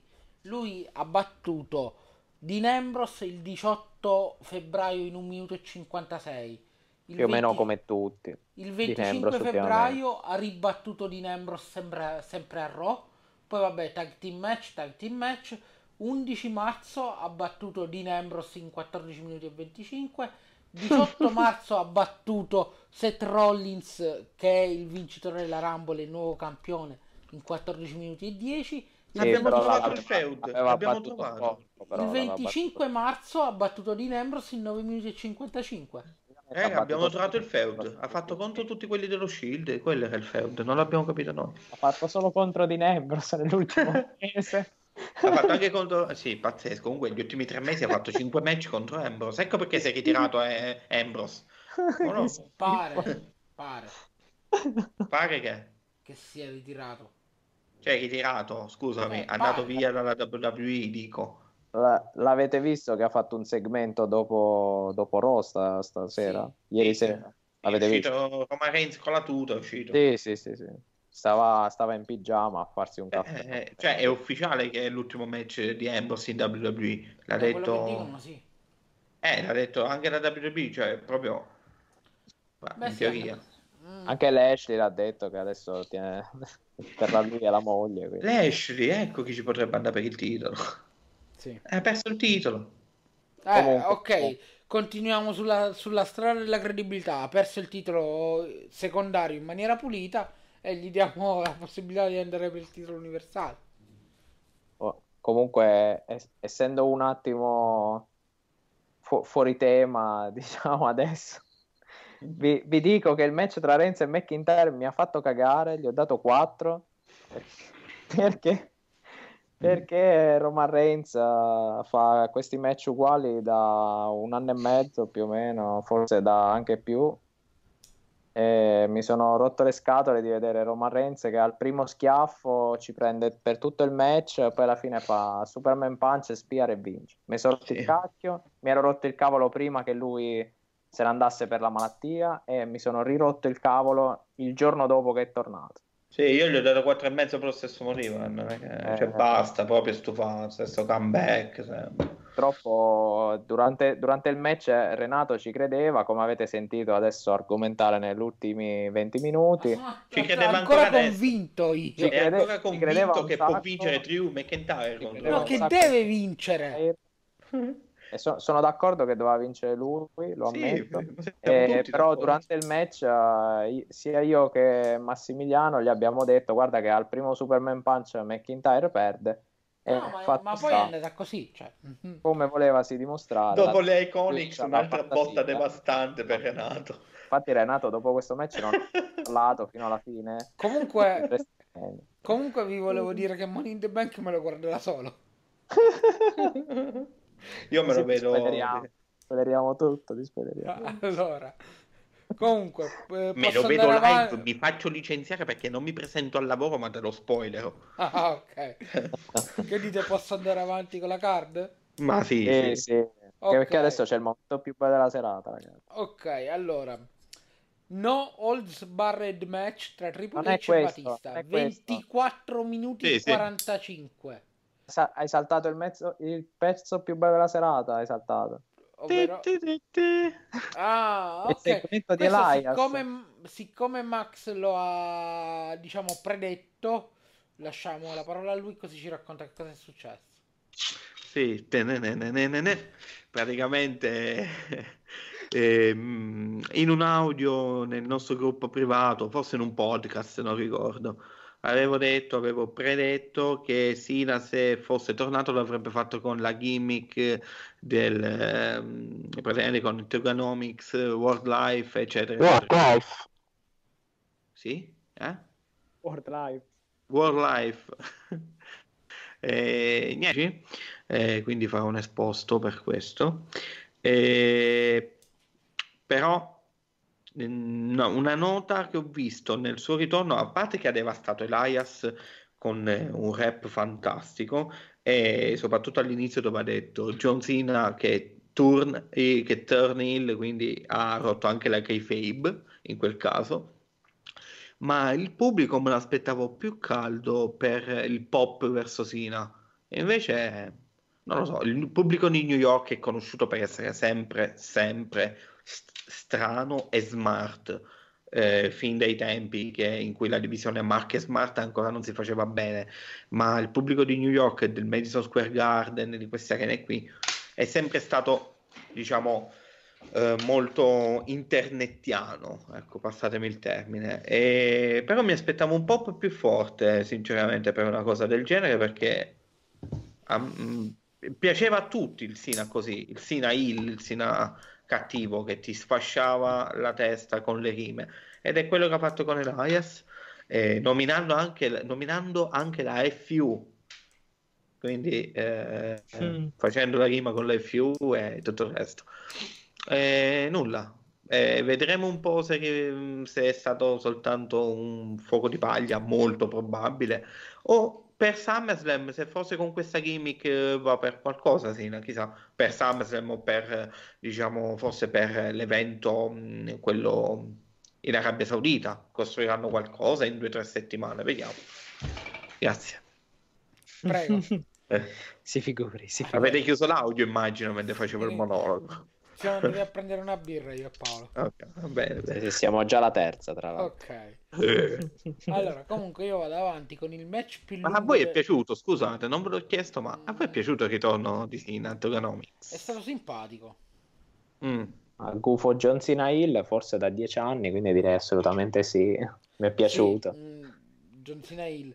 Diciamo che sì, è stata è stato un segmento alla fine, non è stato Sì, sì. e Io, proprio. spe- io ci spero che ritorni ancora con Tuganomics a fare un po' il cazzone in giro. Anche spero di vincere il Spero. Supernalotto. Tanto lo, do- lo dovrà vincere, penso, sto titolo per superare Ric Flair. Quindi a Eh questo sì. punto che si faccia uno stint da Hill e, e Sì. fiuizzasse Vabbè, tutto. però tieni presente che sarà un titolo che lui vincerà a WrestleMania. E può essere. Sì, Eh sì. sì. Vabbè, Eh, vado avanti con il match più lungo della serata, 24 minuti e 45, Triple H batte Batista.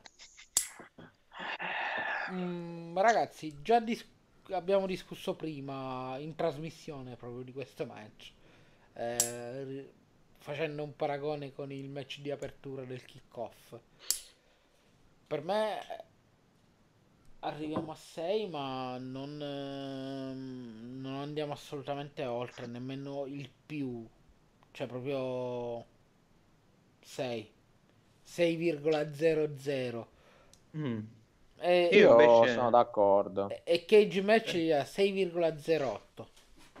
Mm, vabbè, Ah, io... Quindi supera il 6. Ai, Eh, ai, ai, eh, ai, eh, ai. certo. Io gli ho dato 6 più, ma quel più l'ho dato soltanto per il fatto che mi aspettavo un match leggermente peggiore.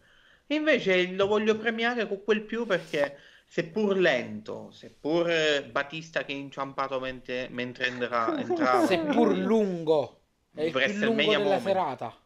Esatto, e però non, non è pesato come match perché hanno fatto, hanno cacciato fuori un po' di... Cioè la cassetta degli attrezzi da quanto non si vedeva? Cioè strappare via un piercing, ragazzi, con le pinze è, è roba che non si vede in WWE da, da anni. Cioè, Sono da- d'accordo. E quindi quel più è anche meritato per queste scene. Non c'è stato Blade Job, ci sarebbe stato bene, Oddio, avrebbe raga, però a me è aiutato. pesato il match. Sarà che iniziavo a essere stanco, ma è pesato. Cioè, Eh, beh, ma ci sta, eh, io però, cioè, insomma, gli ho dato un 6 più, un 0,25 più per l'impegno, cioè per il fatto che poteva uscire una cosa peggiore, invece quel tocco di, di cattiveria che c'è stata mi è piaciuto. Eh, mi aspettavo l'entrata di Triple H come con l'armatura di Thanos, ha fatto l'entrata Mad Max, quindi mm, è me che mi ha fatto impazzire, bella la macchina, però niente, nota di colore, ecco. Vabbè, io invece, bene o male, gli ho dato la sufficienza solo per eh, il fatto della violenza, perché oggettivamente non poteva essere un match più veloce, perché loro non combattono spesso, soprattutto Batista, comunque l'età avanza, la violenza c'è stata parecchio e avevano bisogno di tempi di recupero, altrimenti penso sarebbero morti sul ring. Eh, però eh, è ovvio che abituato, abituati noi a vedere match un po' più movimentati, per quanto poi anche i match più movimentati facciano cagare a volte. Eh, ne abbiamo risentito soprattutto dopo tutte quelle ore. Ecco, magari sto match come secondo terzo della card sarebbe stato meglio a livello di gestione della nostra fatica da spettatori. ma anche con 7-8 minuti in meno, tagli, Eh, anche sì. tagli le cose meno importanti e fai un best of di quello che hai fatto in 25 minuti e lo concentri in 16-17 minuti, secondo me alzi il voto quasi di un punto pieno. Eh, il mio 6 è perché voglio bene a Triple H e Batista. Onestamente non so se è un match da 6.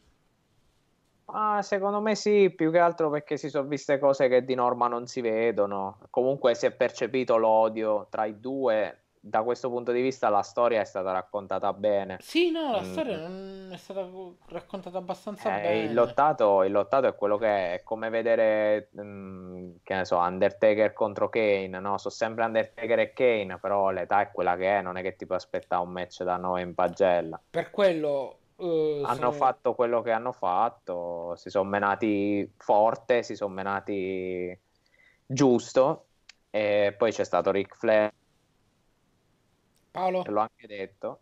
Vi ho perso un attimo. Eh, ti ho Perso- perso anch'io, pa. Ah, Ecco. perdonatemi. No, ma tre secondi. Ric Flair che? Ah, ci sta Ric Flair che è intervenuto alla fine, se non ricordo male l'ho anche detto nello scorso podcast, comunque lo avevo sicuramente pensato, barra detto a voi in privato, e me lo aspettavo, c'è stato bene perché eh, la faida è iniziata così e doveva finire così. Eh, avevamo azzeccato tutti e tre Triple H, ma era scontatissima la vittoria di Triple H e il ritiro susseguente di Batista che ha dichiarato nella notte tra ieri e oggi, se non ricordo male. Sì. Ok. Eh, Possiamo andare avanti. sì, sì. Eh, sì, guarda, non, non aggiungo altro perché alla fine quello che dovevamo dire l'abbiamo detto. Sì, Eh, sì. Abbiamo parlato anche prima. Terzultimo match della serata, Baron Corbin batte Kurt Angle nel suo ultimo match, nel suo match di ritiro. Guarda, di questo ne abbiamo già parlato, ragazzi, secondo me. Io infatti glisserei per non rientrare in 20 minuti di Baron Corbin e non se lo merita. Esatto. E direi che 5 ci siamo Sì, d'accordo. No, no, volevo parlare solo a livello tecnico del- dei 6 minuti e 5 secondi. Ok. Ehm, match brutto. ok. Sì, sì, sì, sì. Match bellissimo. 5? Sì, 5, Chi 5. è che rialza? Chi è che rialza? 5? 5? 5-1, 5-2, A posto, 5 andiamo avanti. Ok. Per l'ultimo match della serata, Finn Balor eh, da demone batte Bobby Lashley e, e conquista il titolo intercontinentale in 4 minuti e 5 secondi. Paolo, Casualmente. Eh, allora, come avevo già pronosticato, mi aspettavo che vincesse Lashley perché pensavo che questa fosse una delle, delle sorprese di, di questa WrestleMania a mo' di Asuka l'anno scorso. Fortunatamente non è stato così, fortunatamente per me perché sono tifoso di Finn Balor. Uh, mi è piaciuto tanto i- sia l'outfit da demone di Balor, aveva un bellissimo uh, tatuaggio uh, sulla, sulla schiena, bellissimo. E mi è piaciuto anche l'outfit di Lashley con le lenti a contatto chiare e con uh, uh, la, la copertura alle mani colorata, bianca e sì, rossa. lo fanno più cattivo. tutto bene. Peccato che non è servito a molto. Però, Esatto, l'hanno, l'hanno reso veramente più cattivo. A me è sembrato proprio lui combattere con più cattiveria. Non, non chiedetemi per quale motivo. bella la bel spear. eh, Esatto, questo stavo per dire. C'è stato un bello spot di Lashley con la spear. Paolo, Paolo, Paolo, Diga, perso di nuovo tre secondi fa. perdono.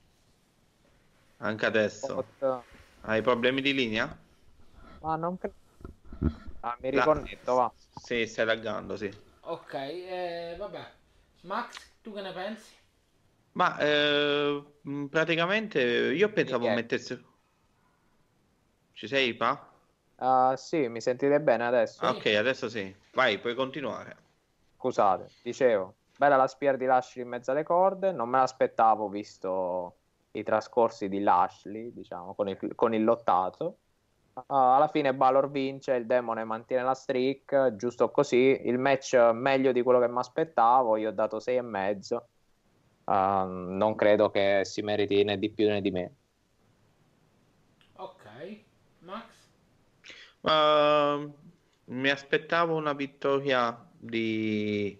Avevo pronosticato io Lashley, se non sbaglio qui. Lashley, sì. Lashley, eh, ma perché? Perché mh, probabilmente avevo pensato mettesse fine alle questione demone di Finn Balor, eh, anche perché lui più volte ha detto che non si ricordava le movenze, insomma.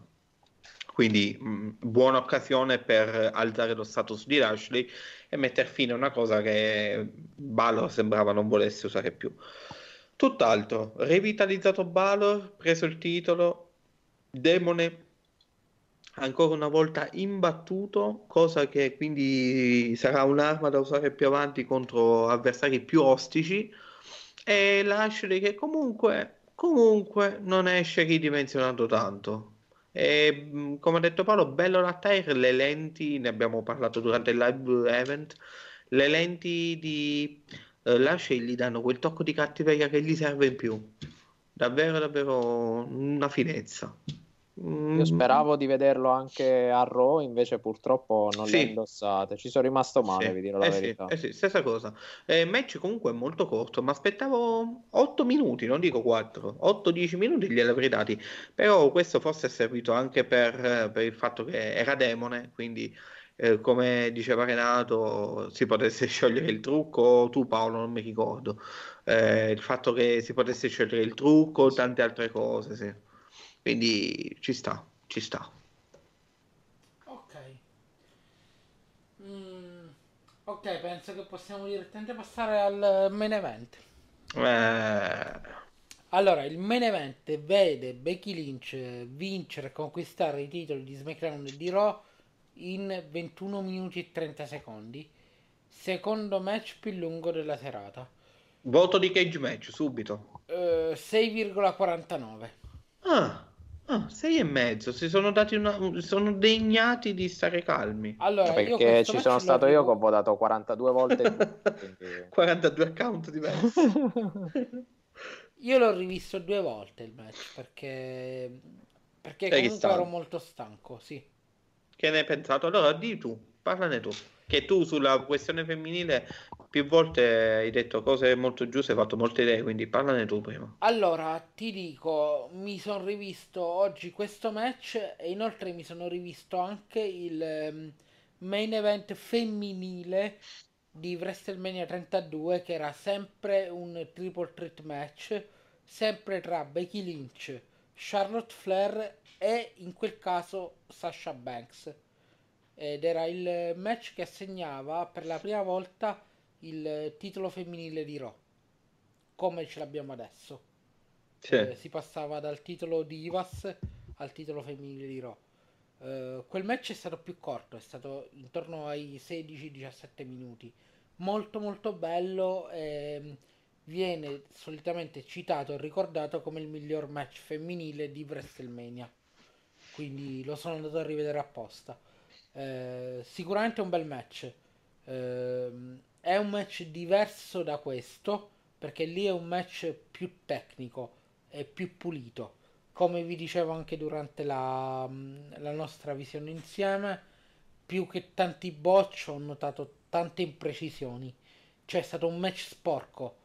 Eh, però eh, da una parte penso che sia stato voluto rivedendolo perché è stato un match sporco nel senso che eh, siamo talmente tre, tre superstar tal- talmente di livello alto eh, che non riusciamo nemmeno a portare a termine le nostre mosse in maniera pulita.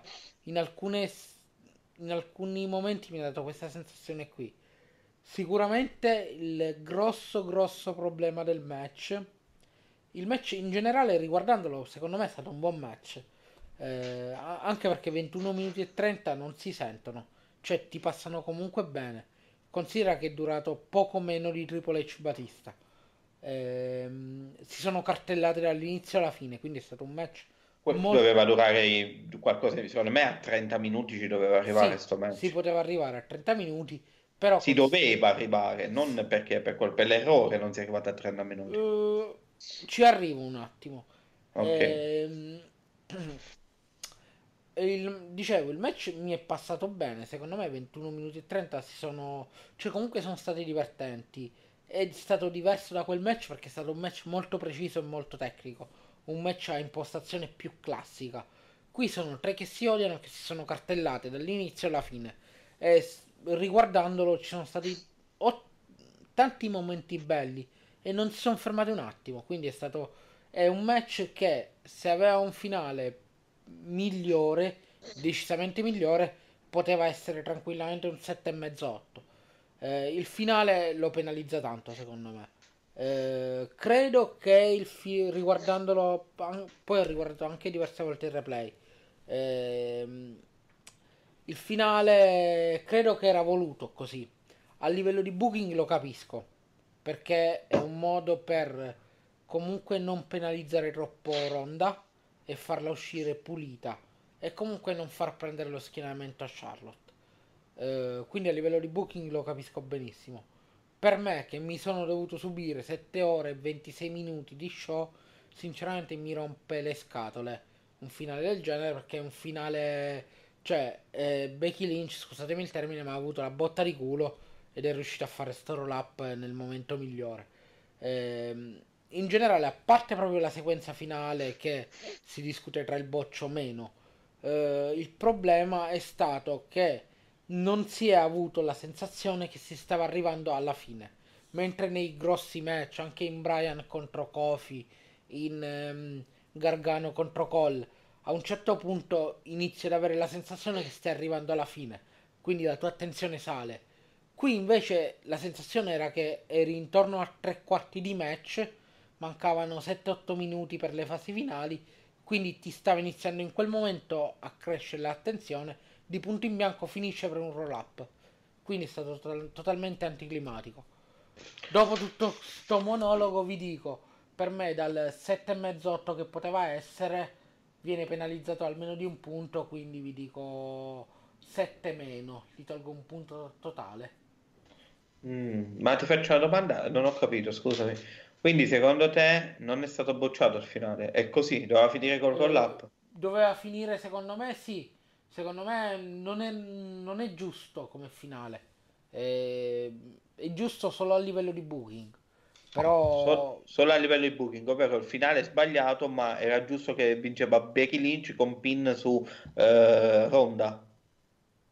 sì, cioè, Questo, secondo me loro quello bene. volevano fare, non è stato un botch. Invece, invece, ti dico, la notizia è uscita da poco, che due arbitri sono stati multati per aver, eh, i due arbitri, uno del tag team match di SmackDown e uno del, ovviamente, l'arbitro eh, spagnolo, mi sa che è il messicano, quello che arbitra comunque, che ha arbitrato la finale, il main event, è stato multato per aver bocciato il finale. Perché? Ha dato la vittoria perché non si è accorto di Ronda che aveva, eh, si era alzata con le spalle. Giustamente ricordiamo a tutti che gli arbitri non sanno l'esito finale del match, Ok. non lo sanno. Quindi in questo caso l'arbitro eh, è stata una svista proprio dell'arbitro che non ha visto che Ronda ha alzato le spalle e lui ha continuato a battere le mani fino al conto di tre. Sicuramente la vittoria per Becky sarebbe arrivata, ma tu, quello che dici tu invece è il contrario. Volevano il pin su Charlotte, non su Ronda, volevano farla andare via in battuta perché dalle ultime notizie sempre Ronda pare si sia ritirata del tutto. Ok, a livello di booking avrebbe senso anche quella soluzione.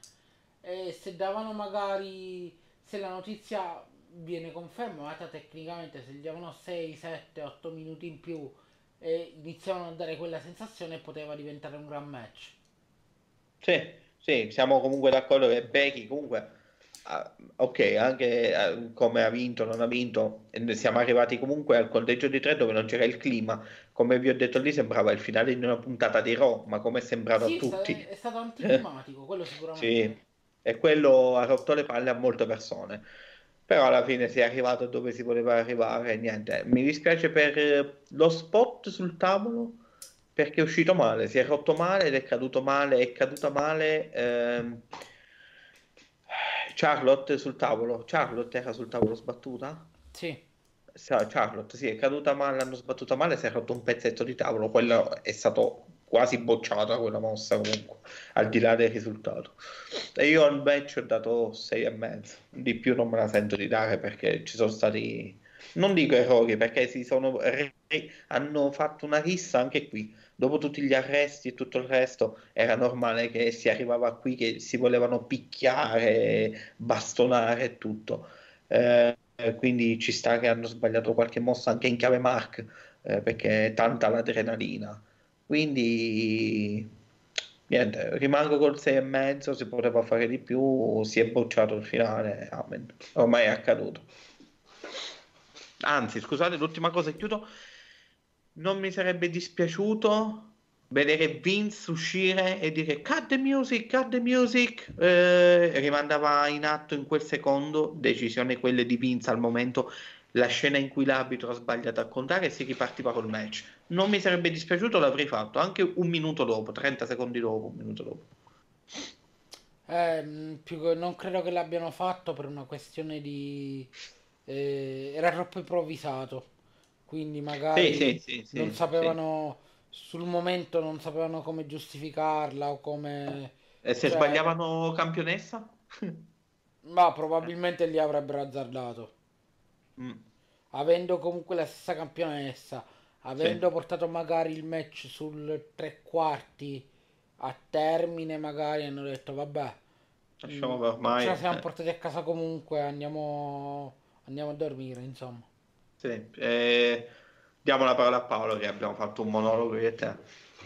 Vai, Ma io volontariamente non sono intervenuto, ragazzi. E, vabbè, diciamo che fino a mezz'ora prima dell'inizio di questa registrazione, quindi oramai quattro ore fa, tipo, mm. e vo- volevo fare una specie di monologo su questo match dicendo quanto facesse schifo, eccetera, eccetera. E mi limiterò ad essere un po' più politically correct. E vi dirò, allora, partendo dal presupposto che uh, questo è WrestleMania, essendo WrestleMania uno si aspetta sempre che eh, le cose siano al 100% bellissime, quindi si aspetta tutti i match da 10, quindi il main event dovrebbe essere 15 come voto. Eh, quindi partendo dal fatto che uno ha aspettative altissime, continuando con il fatto che questo è il primo main event femminile che uh, ci hanno proposto questo triple treat spoilerandocelo mesi fa e facendo una storia assurda per far sì che questo match accadesse, soprattutto l'inizio, perché poi il proseguo della faida sono state scazzottate, polizia, pistolettate, eccetera. E tu arrivi qua, le lottatrici combattono con una FIFA tremenda, perché secondo me tutti questi errori sono dovuti dal fatto che eh, le ragazze avevano una pressione addosso, secondo me ingestibile per chiunque, eh, soprattutto eh, per loro che non sono abituate al main event di WrestleMania, quindi ci sta da lodare gli sforzi che hanno fatto invece che massacrarle come mi accingevo a fare poco tempo fa. Eh, le ragazze eh, hanno fatto un bel match perché comunque è stato un match intenso, è stato un match carico di, di azione, tutte che cercavano di fare la loro finisher, la loro mossa di sottomissione alla qualunque penso che Ronda abbia provato a fare l'armbar almeno 6-7 volte all'interno del match. Idem Becky eh, la sua disarmer.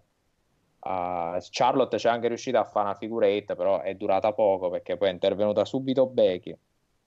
Da questo punto di vista il match è andato bene. Io per il lottato sì come Renato 7 7 e mezzo mi sono divertito da quel punto di vista però, raga, è WrestleMania, cioè no, io, un match non può finire così a WrestleMania. Questo è un finale esatto. sporco, è un finale esatto. da fast lane, non da WrestleMania. Esatto. Io non posso accettare che un match costruito con queste pretese, con sì. questo hype, finisca in questo modo orribile. Orribile, raga. Non, non, non si può definire in un altro modo.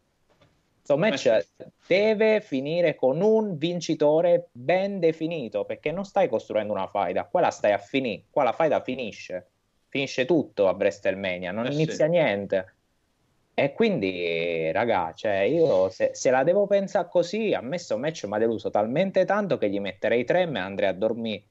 Però il lottato è buono, raga. Io se, se qualcuno a sto match gli ha messo 8, non, non me la sento di giudicarlo male eh, però per me, raga, è, è troppo deludente come, come, match. Questo doveva essere un match che, che, doveva passare la storia, la gente se lo doveva ricordare tra dieci anni. Questo match invece, tra dieci anni, le persone si ricorderanno. È il primo main event femminile di WrestleMania.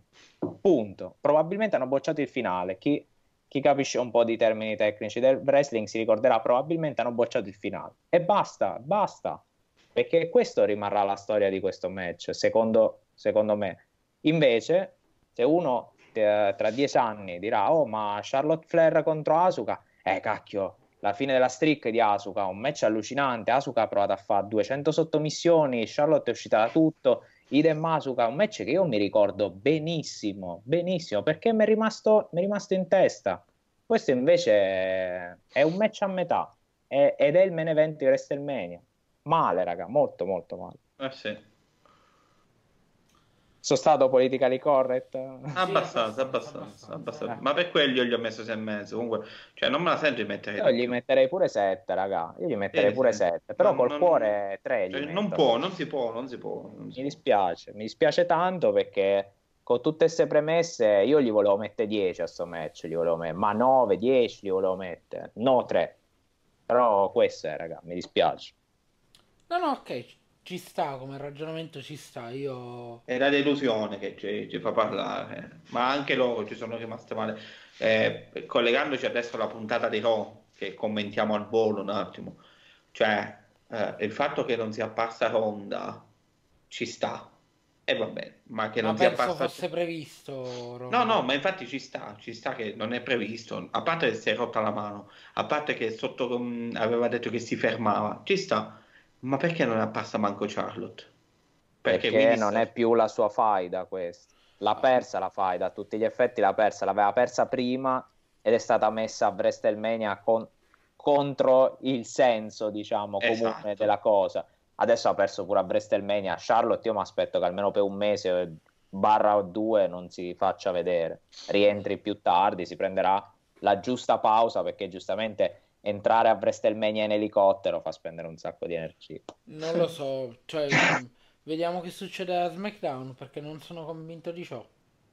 Eh, secondo me Charlotte infatti eh, non è apparsa Lo so. ok, ma secondo me stanotte a SmackDown tra poco appare perché eh, non lo so ragazzi, cioè togliere Io- tutte e due le sfidanti, cioè hai tolto Ronda, ma togli pure Charlotte, cioè è tutto nuovo. Ci rimane solo Evans, prossima poi, eh. Becky Lynch contro Charlotte, vi prego, raga, fa- cioè, fate rientrare Charlotte una volta che Becky o ha perso il titolo oppure ci sarà un main event dove lei difenderà i titoli uno appresso all'altro perché congiura delle polveri di Vince McMahon e gli fai ritornare Charlotte e gliela fai levare. Eh, no, vabbè, Vicino. perché adesso c'è soltanto Lacey Evans che l'ha sfidata e lei ha due titoli. Dubbio che Lacey Evans possa andare per due titoli. C'è soltanto Lacey Evans, ma perché c'è soltanto Lacey Evans? Mo torniamo ai discorsi vecchi. Perché non l'hanno pushate le altre. Eh, allora che stiamo a fare? Non è che poi fa ogni mese Becky Lynch contro Esatto. Charlotte, cioè, eh, allora facessero perdere le altre, non basta fa perdere Charlotte, cioè, non, non sono Eh. d'accordo. Facessero perdere, che ne so, eh, Carmella che ha vinto la Battle Royale. Sì, sì, ma eh, infatti quello è il problema. Hanno distrutto la categoria. La Battle Royale andasse per titolo, è giusto così. In chiave marche è giusto così, ha vinto Quindi anche Strowman, è giusto. Ma infatti io ve l'avevo detto ieri, secondo me eh, contro Rollins ci andasse Strowman, ha vinto la Battle Eh, Royale, tanto, sarebbe un buon Strowman, rilancio, sarebbe. tanto Strowman un giorno è heel, un giorno è face, quindi lo fai tornare heel e sta a posto. Cioè non Se è che ci sta torna face. Eh sì, quando si rinfortunerà qualcuno tornerà face perché gli mancano i face, eh, quindi così. Cioè, eh, per Braun Strowman funziona così, un po' come Big Show, capito? Entrava, ah, è simpatico, allora è face, il giorno dopo tirava un cazzotto in faccia al face, diventava heel, poi due giorni dopo, ah, facciamoci una birra insieme, ritornava face, sa, così funziona. Mm. Ma sì. Eh, va bene, ragazzi. Che dirvi? Non lo so, la divisione. Sai che cos'è? Bisogna. Mm, È difficile fare previsioni adesso sul futuro perché bisogna capire cosa succede questa notte a SmackDown e cosa succede la settimana prossima a Raw e a SmackDown. Con, Sì. eh, Bisogna sì. capire come verranno mh, riformulati i due roster per poi iniziare a ipotizzare ciò che può succedere o meno. Eh, intanto Lacey Evans ci va sicuro perché un cazzotto in faccia mi sembra abbastanza per Sì. far partire una faida con Becky Lynch. Però anche lì devi capire per quale titolo va. SmackDown o Raw? Poi perdonatemi, Oh. però è sempre un po' la cazzo dei cane. Perché si è avanza dovuto tirare un cazzotto a Becky Vabbè, perché Lynch? è la campionessa. A Eh, parte ok. perché il personaggio di, di Lacey Evans è fatto più o meno così. Cioè, Sì, ma- è una che, ah, mi voglio prendere qualcosa, ti arriva un destro in faccia. Cioè, Eh vabbè Sì, dai, ma- alla fine la Sì. campionessa ha due titoli, quindi chi attacchi? La campionessa. Cioè, Sì, vabbè, ma entra Ah, sempre per fare... Non lo so, lo trovo buttato là la cazzo, come sempre. Vabbè, ma guarda che per far partire le faide con Becky Lynch, cioè, o la meni, Sì, ho capito eh, che è una, oppure che è una che distrada, di- però... cioè, che- Cioè, Ma eh, vediamo che succede perché è interessante quello che succederà anche solo stanotte. Sì, sì, assolutamente. Vedremo se Asuka riuscirà a perdere una... Ah, quello è probabile. eh, abbiamo perso Paolo. Sì. Parlava delle future sconfitte di Asuka. Eh, ho sentito Asuka che perde e poi via. Ok, speriamo che torna, va bene. Eh, comunque, in generale, io penso che WrestleMania, che ne pensi? Che voto hai dato in generale al pay per view? Io non mi sento di dargli più di 7, 6 e mezzo, 7. Sono indeciso ancora. piaciuto. Eh, ecco Paolo, hai, parla- hai parlato e non ti abbiamo ascoltato? Non c'eri più. Da appena hai Eh, detto adesso Asuka, torna. Adesso torno. E niente, io... Guarda, poteva essere una bella WrestleMania, è partita con tutti i presupposti buoni, fino a metà show è stato davvero un bello show. Sì, anche un po' di più di metà, anche Sì. tre quarti magari. Sì, poi ha avuto un calo vertiginoso e ha chiuso nel modo più orribile possibile, ovvero la non chiusura. Al di là del risultato, l'incubo di ogni appassionato di wrestling, vedere un main event di WrestleMania e chiudersi così. Sì.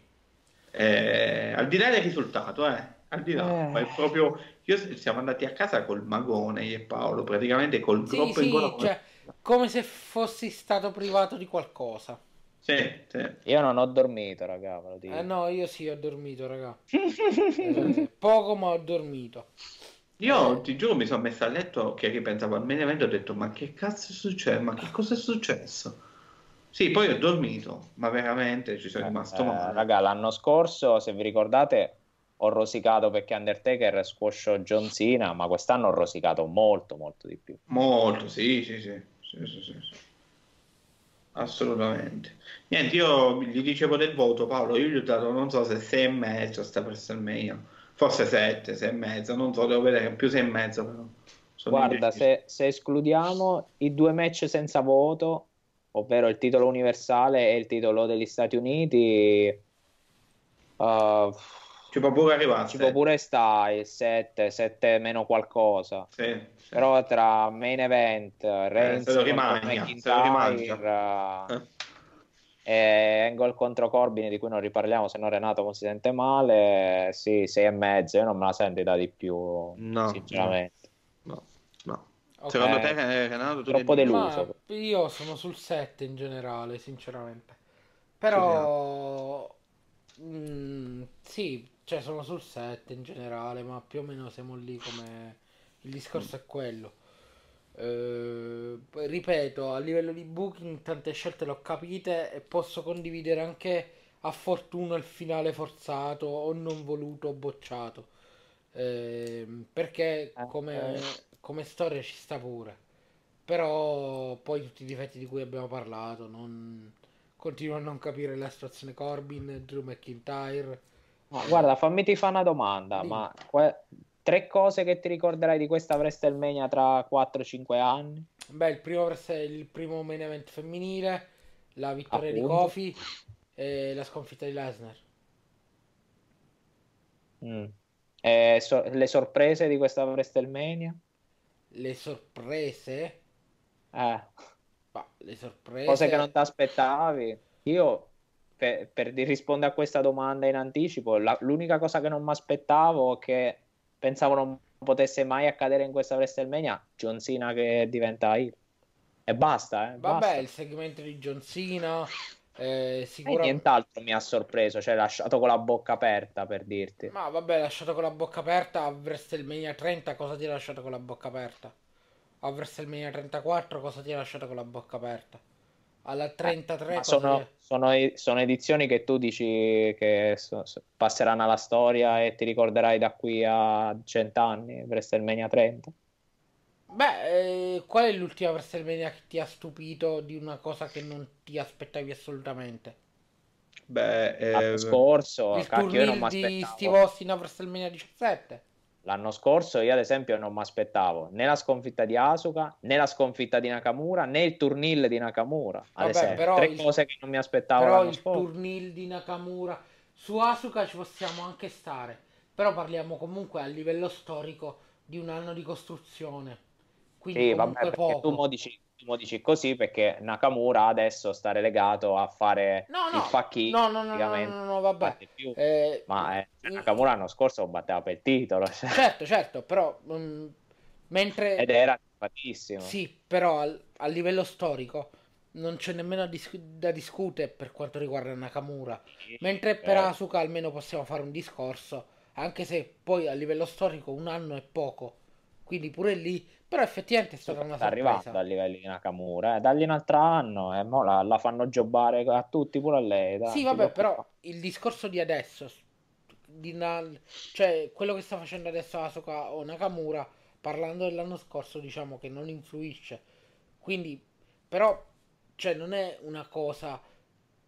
Non è un WrestleMania moment che mi ha stupito, non mi aspettavo la sconfitta di Nakamura. Ah, proprio la vittoria di Brock Lesnar al main event. Nessuno si aspetta, non mi dica che ti aspettavi di Brock Lesnar. Beh, quello no. scorso, no, però non è una cosa che con l'insanguata di, di Roman per, Reigns. per me un WrestleMania Moments potrebbe essere ah, che mi rivedo spesso. Però, raga, WrestleMania- un attimo, Wres- aspetta, parliamo di WrestleMania moment o parliamo di cose che non ci aspettavamo assolutamente? Eh beh, sorprese. Sorpresa, Però sì. il WrestleMania moment è anche Kofi che vince il titolo. Sì, quello sì, sicuro. Cioè, quello è un sicuro. Quello Però non è una sorpresa, era, anzi era abbastanza telefonato a questa edizione, anche Però, se io certo. avevo detto di no, eh, però. Certo, però Eh, quello è un. WrestleMania moment.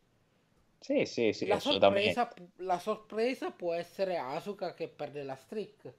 Ma il WrestleMania Moment può essere anche il suplex che ha fatto Miz a Shane. Cioè, le Sì. cadere da 7 Sì, metri. sì, a voglia. Quello è il. WrestleMania Moment. Per esempio, il WrestleMania mio moment preferi- preferito, uno dei tre preferiti, è quando Triple H contro Sting a WrestleMania 31 arriva l'NWO, io mi sono sentito male. E dopo arriva la DX e dopo c'è la, c'è la musica dell'NWO, io mi sono sentito male là. Cioè, quello è un WrestleMania Moment. Quella è una sorpresa. Eh, sono Cioè, cose che non ti aspetti, però. Beh, DX Sì. contro NWO dopo, eh, dopo 20 anni te li ritrovi là che fanno a botte Sting e Triple H sul ring, Hogan, Hall, Nash, HBK, cioè c'erano tutti c'erano. Se ci sta HBK si sa che Eh, vinci facile. eh. Intanto ieri non ha fatto nessuna Switch Music, come. Strano. Visto? Sì, cioè. Non. Cioè, ma- quello che dico io sarà una Cioè- WrestleMania, penso facilmente dimenticabile alla Sì. lunga. Cioè per me A WrestleMania parte e perché il c'è stato il, il main event femminile, ma ti ricordi che c'è stato, non ti ricordi il, il match. Sì, Sì, ti ricorderai però, del botch, però magari se, se vogliamo dipende da, da quello di cui parliamo perché se vogliamo parlare di sorpresa di cosa che non ti aspetti non ti aspettavi manco un finale così di cazzo Esatto, questo è un WrestleMania Moment in negativo, ma Sì, moment.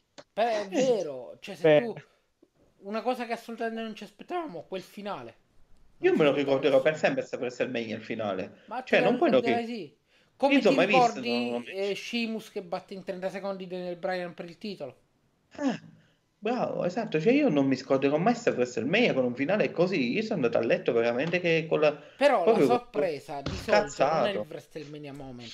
Cioè il WrestleMania Moment è che all'end of an era match Shawn Michaels, Triple H e Undertaker sono usciti sullo stage abbracciati. Quello è il WrestleMania Moment.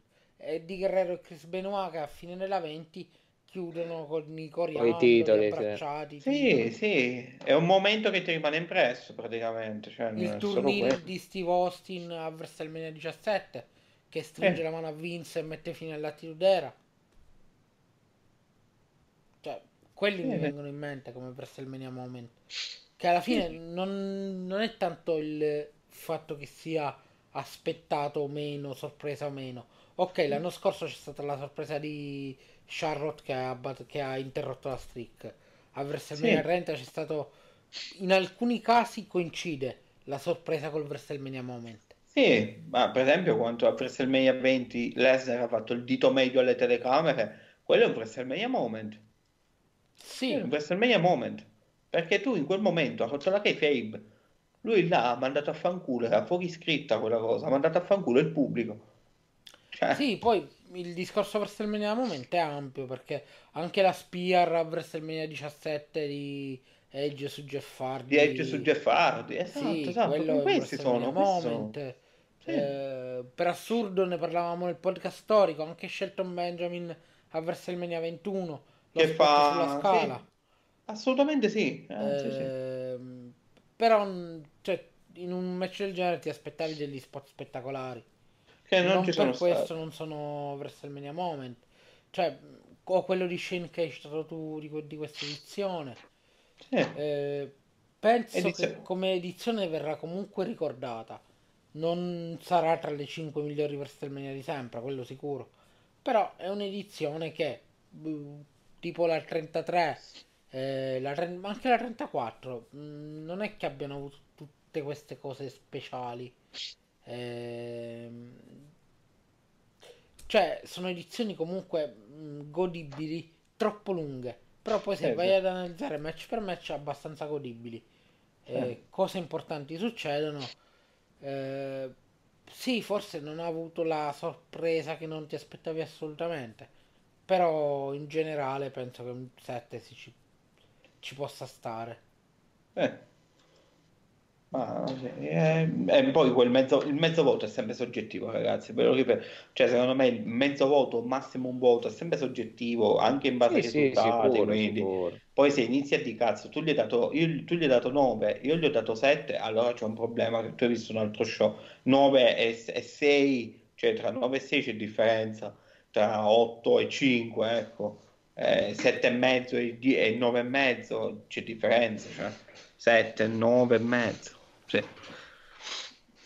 E comunque, è relativamente velocissimo a Raw cosa è successo. Zack Ryder e Kurt Hawkins hanno mantenuto i titoli contro i Revival. E... Aiutatemi, poi ci sono stati Elias che ha fatto di nuovo un intervento e questa volta è entrato Undertaker, ne parlavamo prima, eh, in off. Sì, il promo di Bray Wyatt del ritorno. Sì. Alexa Bliss è tornata a combattere, ha battuto Bailey. Eh, poi c'è stato, ah, c'è stato ovviamente la cosa principale è che c'è stato un title versus title. Kofi, ha- ha- Rollins è entrato, eh, hai fatto una sorta, diciamo, challenge. È entrato Kofi, eh, title versus title. Ha ma è stato- telefonatissimo che sarebbe Sì. arrivato qualcuno a interromperli. Oh, non si sa perché. Non si sa perché sono arrivati i non si bar, sa perché i The Bar I The Bar sono arrivati a interrompere. doveva la squalifica, poi tutto come sapete già arrivati. Poi- C'è stato il ritorno Or- di Sami Zayn. Esatto. Sì, ritorno di Sami Zayn che ha combattuto contro Balor, che te- stranamente il campione entra a sfidare lo sfidante. Comunque, a parte questo, eh, c'è stato Corbin che ovviamente si è vantato di aver battuto Angle, che gli ha fatto un Angle Slam, poi è arrivato Lars Sullivan che ha ma- massacrato Kurt Angle, non si sa per quale motivo. Poi è arrivato Lesnar che ha fatto nel far ballare. No, non è vero. No, ad esempio, Lars Sullivan avrebbe potuto interrompere il match finale ed essere un candidato per il titolo. Esatto, esatto. Ma tanto alla WWE non gliene frega un cazzo e quindi interrompiamo Kurt Angle che è ritirato. Quindi, E sembra- mandiamo i, i The Bar senza motivo. Sì, sì, picchiare senza uno che tu motivo. dissi che è il top heel, che gli hai fatto mille promo per dire ah io sono cazzutissimo, faccio i buchi per terra, lo fai esordire dopo tre mesi dal primo promo perché si stava, se la stava a fa sotto, aveva i problemi con l'ansia e che fai? Lo mandi contro uno che si è ritirato il giorno prima e lo fai schiattare. cioè, Ma infatti non l'ho capito, mo che Ecco. fanno. Cioè. Però, però Lacey Evans tira i cazzotti in faccia a Becky Lynch. Lars Sullivan non, non può ammazzare uh, un Kofi e un Seth Rollins che magari se le so date per più di 5 minuti e sono stanchi, magari arriva, li massacra tutte e due e va per uno dei due titoli. No, non si può fare. È troppo Ah. complesso. per- Sì, sì. E niente, quindi vediamo cosa accadrà con lo shake up settimana prossima. Cercheremo di fare la puntata dopo anche SmackDown, ci proviamo, non lo so. In teoria sarebbe più utile farla anche dopo SmackDown per capire bene. Tu Sì. Renato che dici? Eh, vediamo, vediamo, abbiamo Ci proviamo, ci proviamo. da fare, vediamo un attimino. Sì. Sicuramente tra fine aprile e inizio maggio inizia la nuova serie storica, la seconda stagione. ehm, niente, siamo a 2 ore e 37, penso che gli argomenti principali li abbiamo coperti tutti. abbiamo fatto un podcast quasi lunghezza per WrestleMania, giustamente per WrestleMania. Più del quindi- kick-off sicuro. Adesso parliamo degli argomenti secondari. Assolutamente. Ehm, parliamo di New Japan. È durato quasi tanto quasi takeover siamo durati. Esatto. Ehm, niente, mh, sicuramente commenteremo anche come diceva Max lo shake up. Non so, magari se facciamo una diretta su Instagram, se è una cosa un pochino più veloce, o Sì. facciamo proprio una puntata, vediamo anche come siamo messi settimana prossima, perché solitamente ci è comodo registrare il martedì sera ed essendo che SmackDown viene trasmesso martedì notte è un po' più complicato. Vediamo un po' se riusciamo a trovare qualche soluzione. E quando SmackDown verrà passato al venerdì sarà ancora peggio. No, sì, ni, nel senso che magari Ni. Dipende. Eh, ti commenterò per smettere non c'è tempo, quindi in realtà porti meno, meno distanza tra gli eventi. Eh, Ah, Ok ragazzi, niente. Io mh, se avete altro da aggiungere, altrimenti vi inizio a salutare e passo alla chiusura. no, abbiamo colmato tutti i nostri Vuoti. Mi vuoti. sono incazzato anche troppo. Ok. Allora, va bene, niente. aggi- seguiteci sui nostri social, Podcast in the Bank, il verso nostalgico, su Facebook, su Instagram, su Twitch, su YouTube. Seguite la pagina OVN, OWN ehm, su YouTube. Abbiamo fatto una live per WrestleMania di 7 ore e 46 minuti a cui io e Max abbiamo partecipato per il pre-show, poi siamo andati a dormire. Eh, ma hanno continuato i ragazzi di Sante Beach Club, Wrestling Club, eh, vabbè mi sono incartato, scusatemi ragazzi, eh, a gomiti alti oltre a Kayfabe. Saluto tutti quanti, saluto mm, anche Ludovico del Verso Nostalgico e tutti gli altri ragazzi dello staff. E ringrazio Max e Paolo. Grazie ragazzi Grazie a te, Renato. Si figuri, si figuri. È un piacere. e buonanotte e alla prossima. Buonanotte a tutti. Buonanotte a tutti.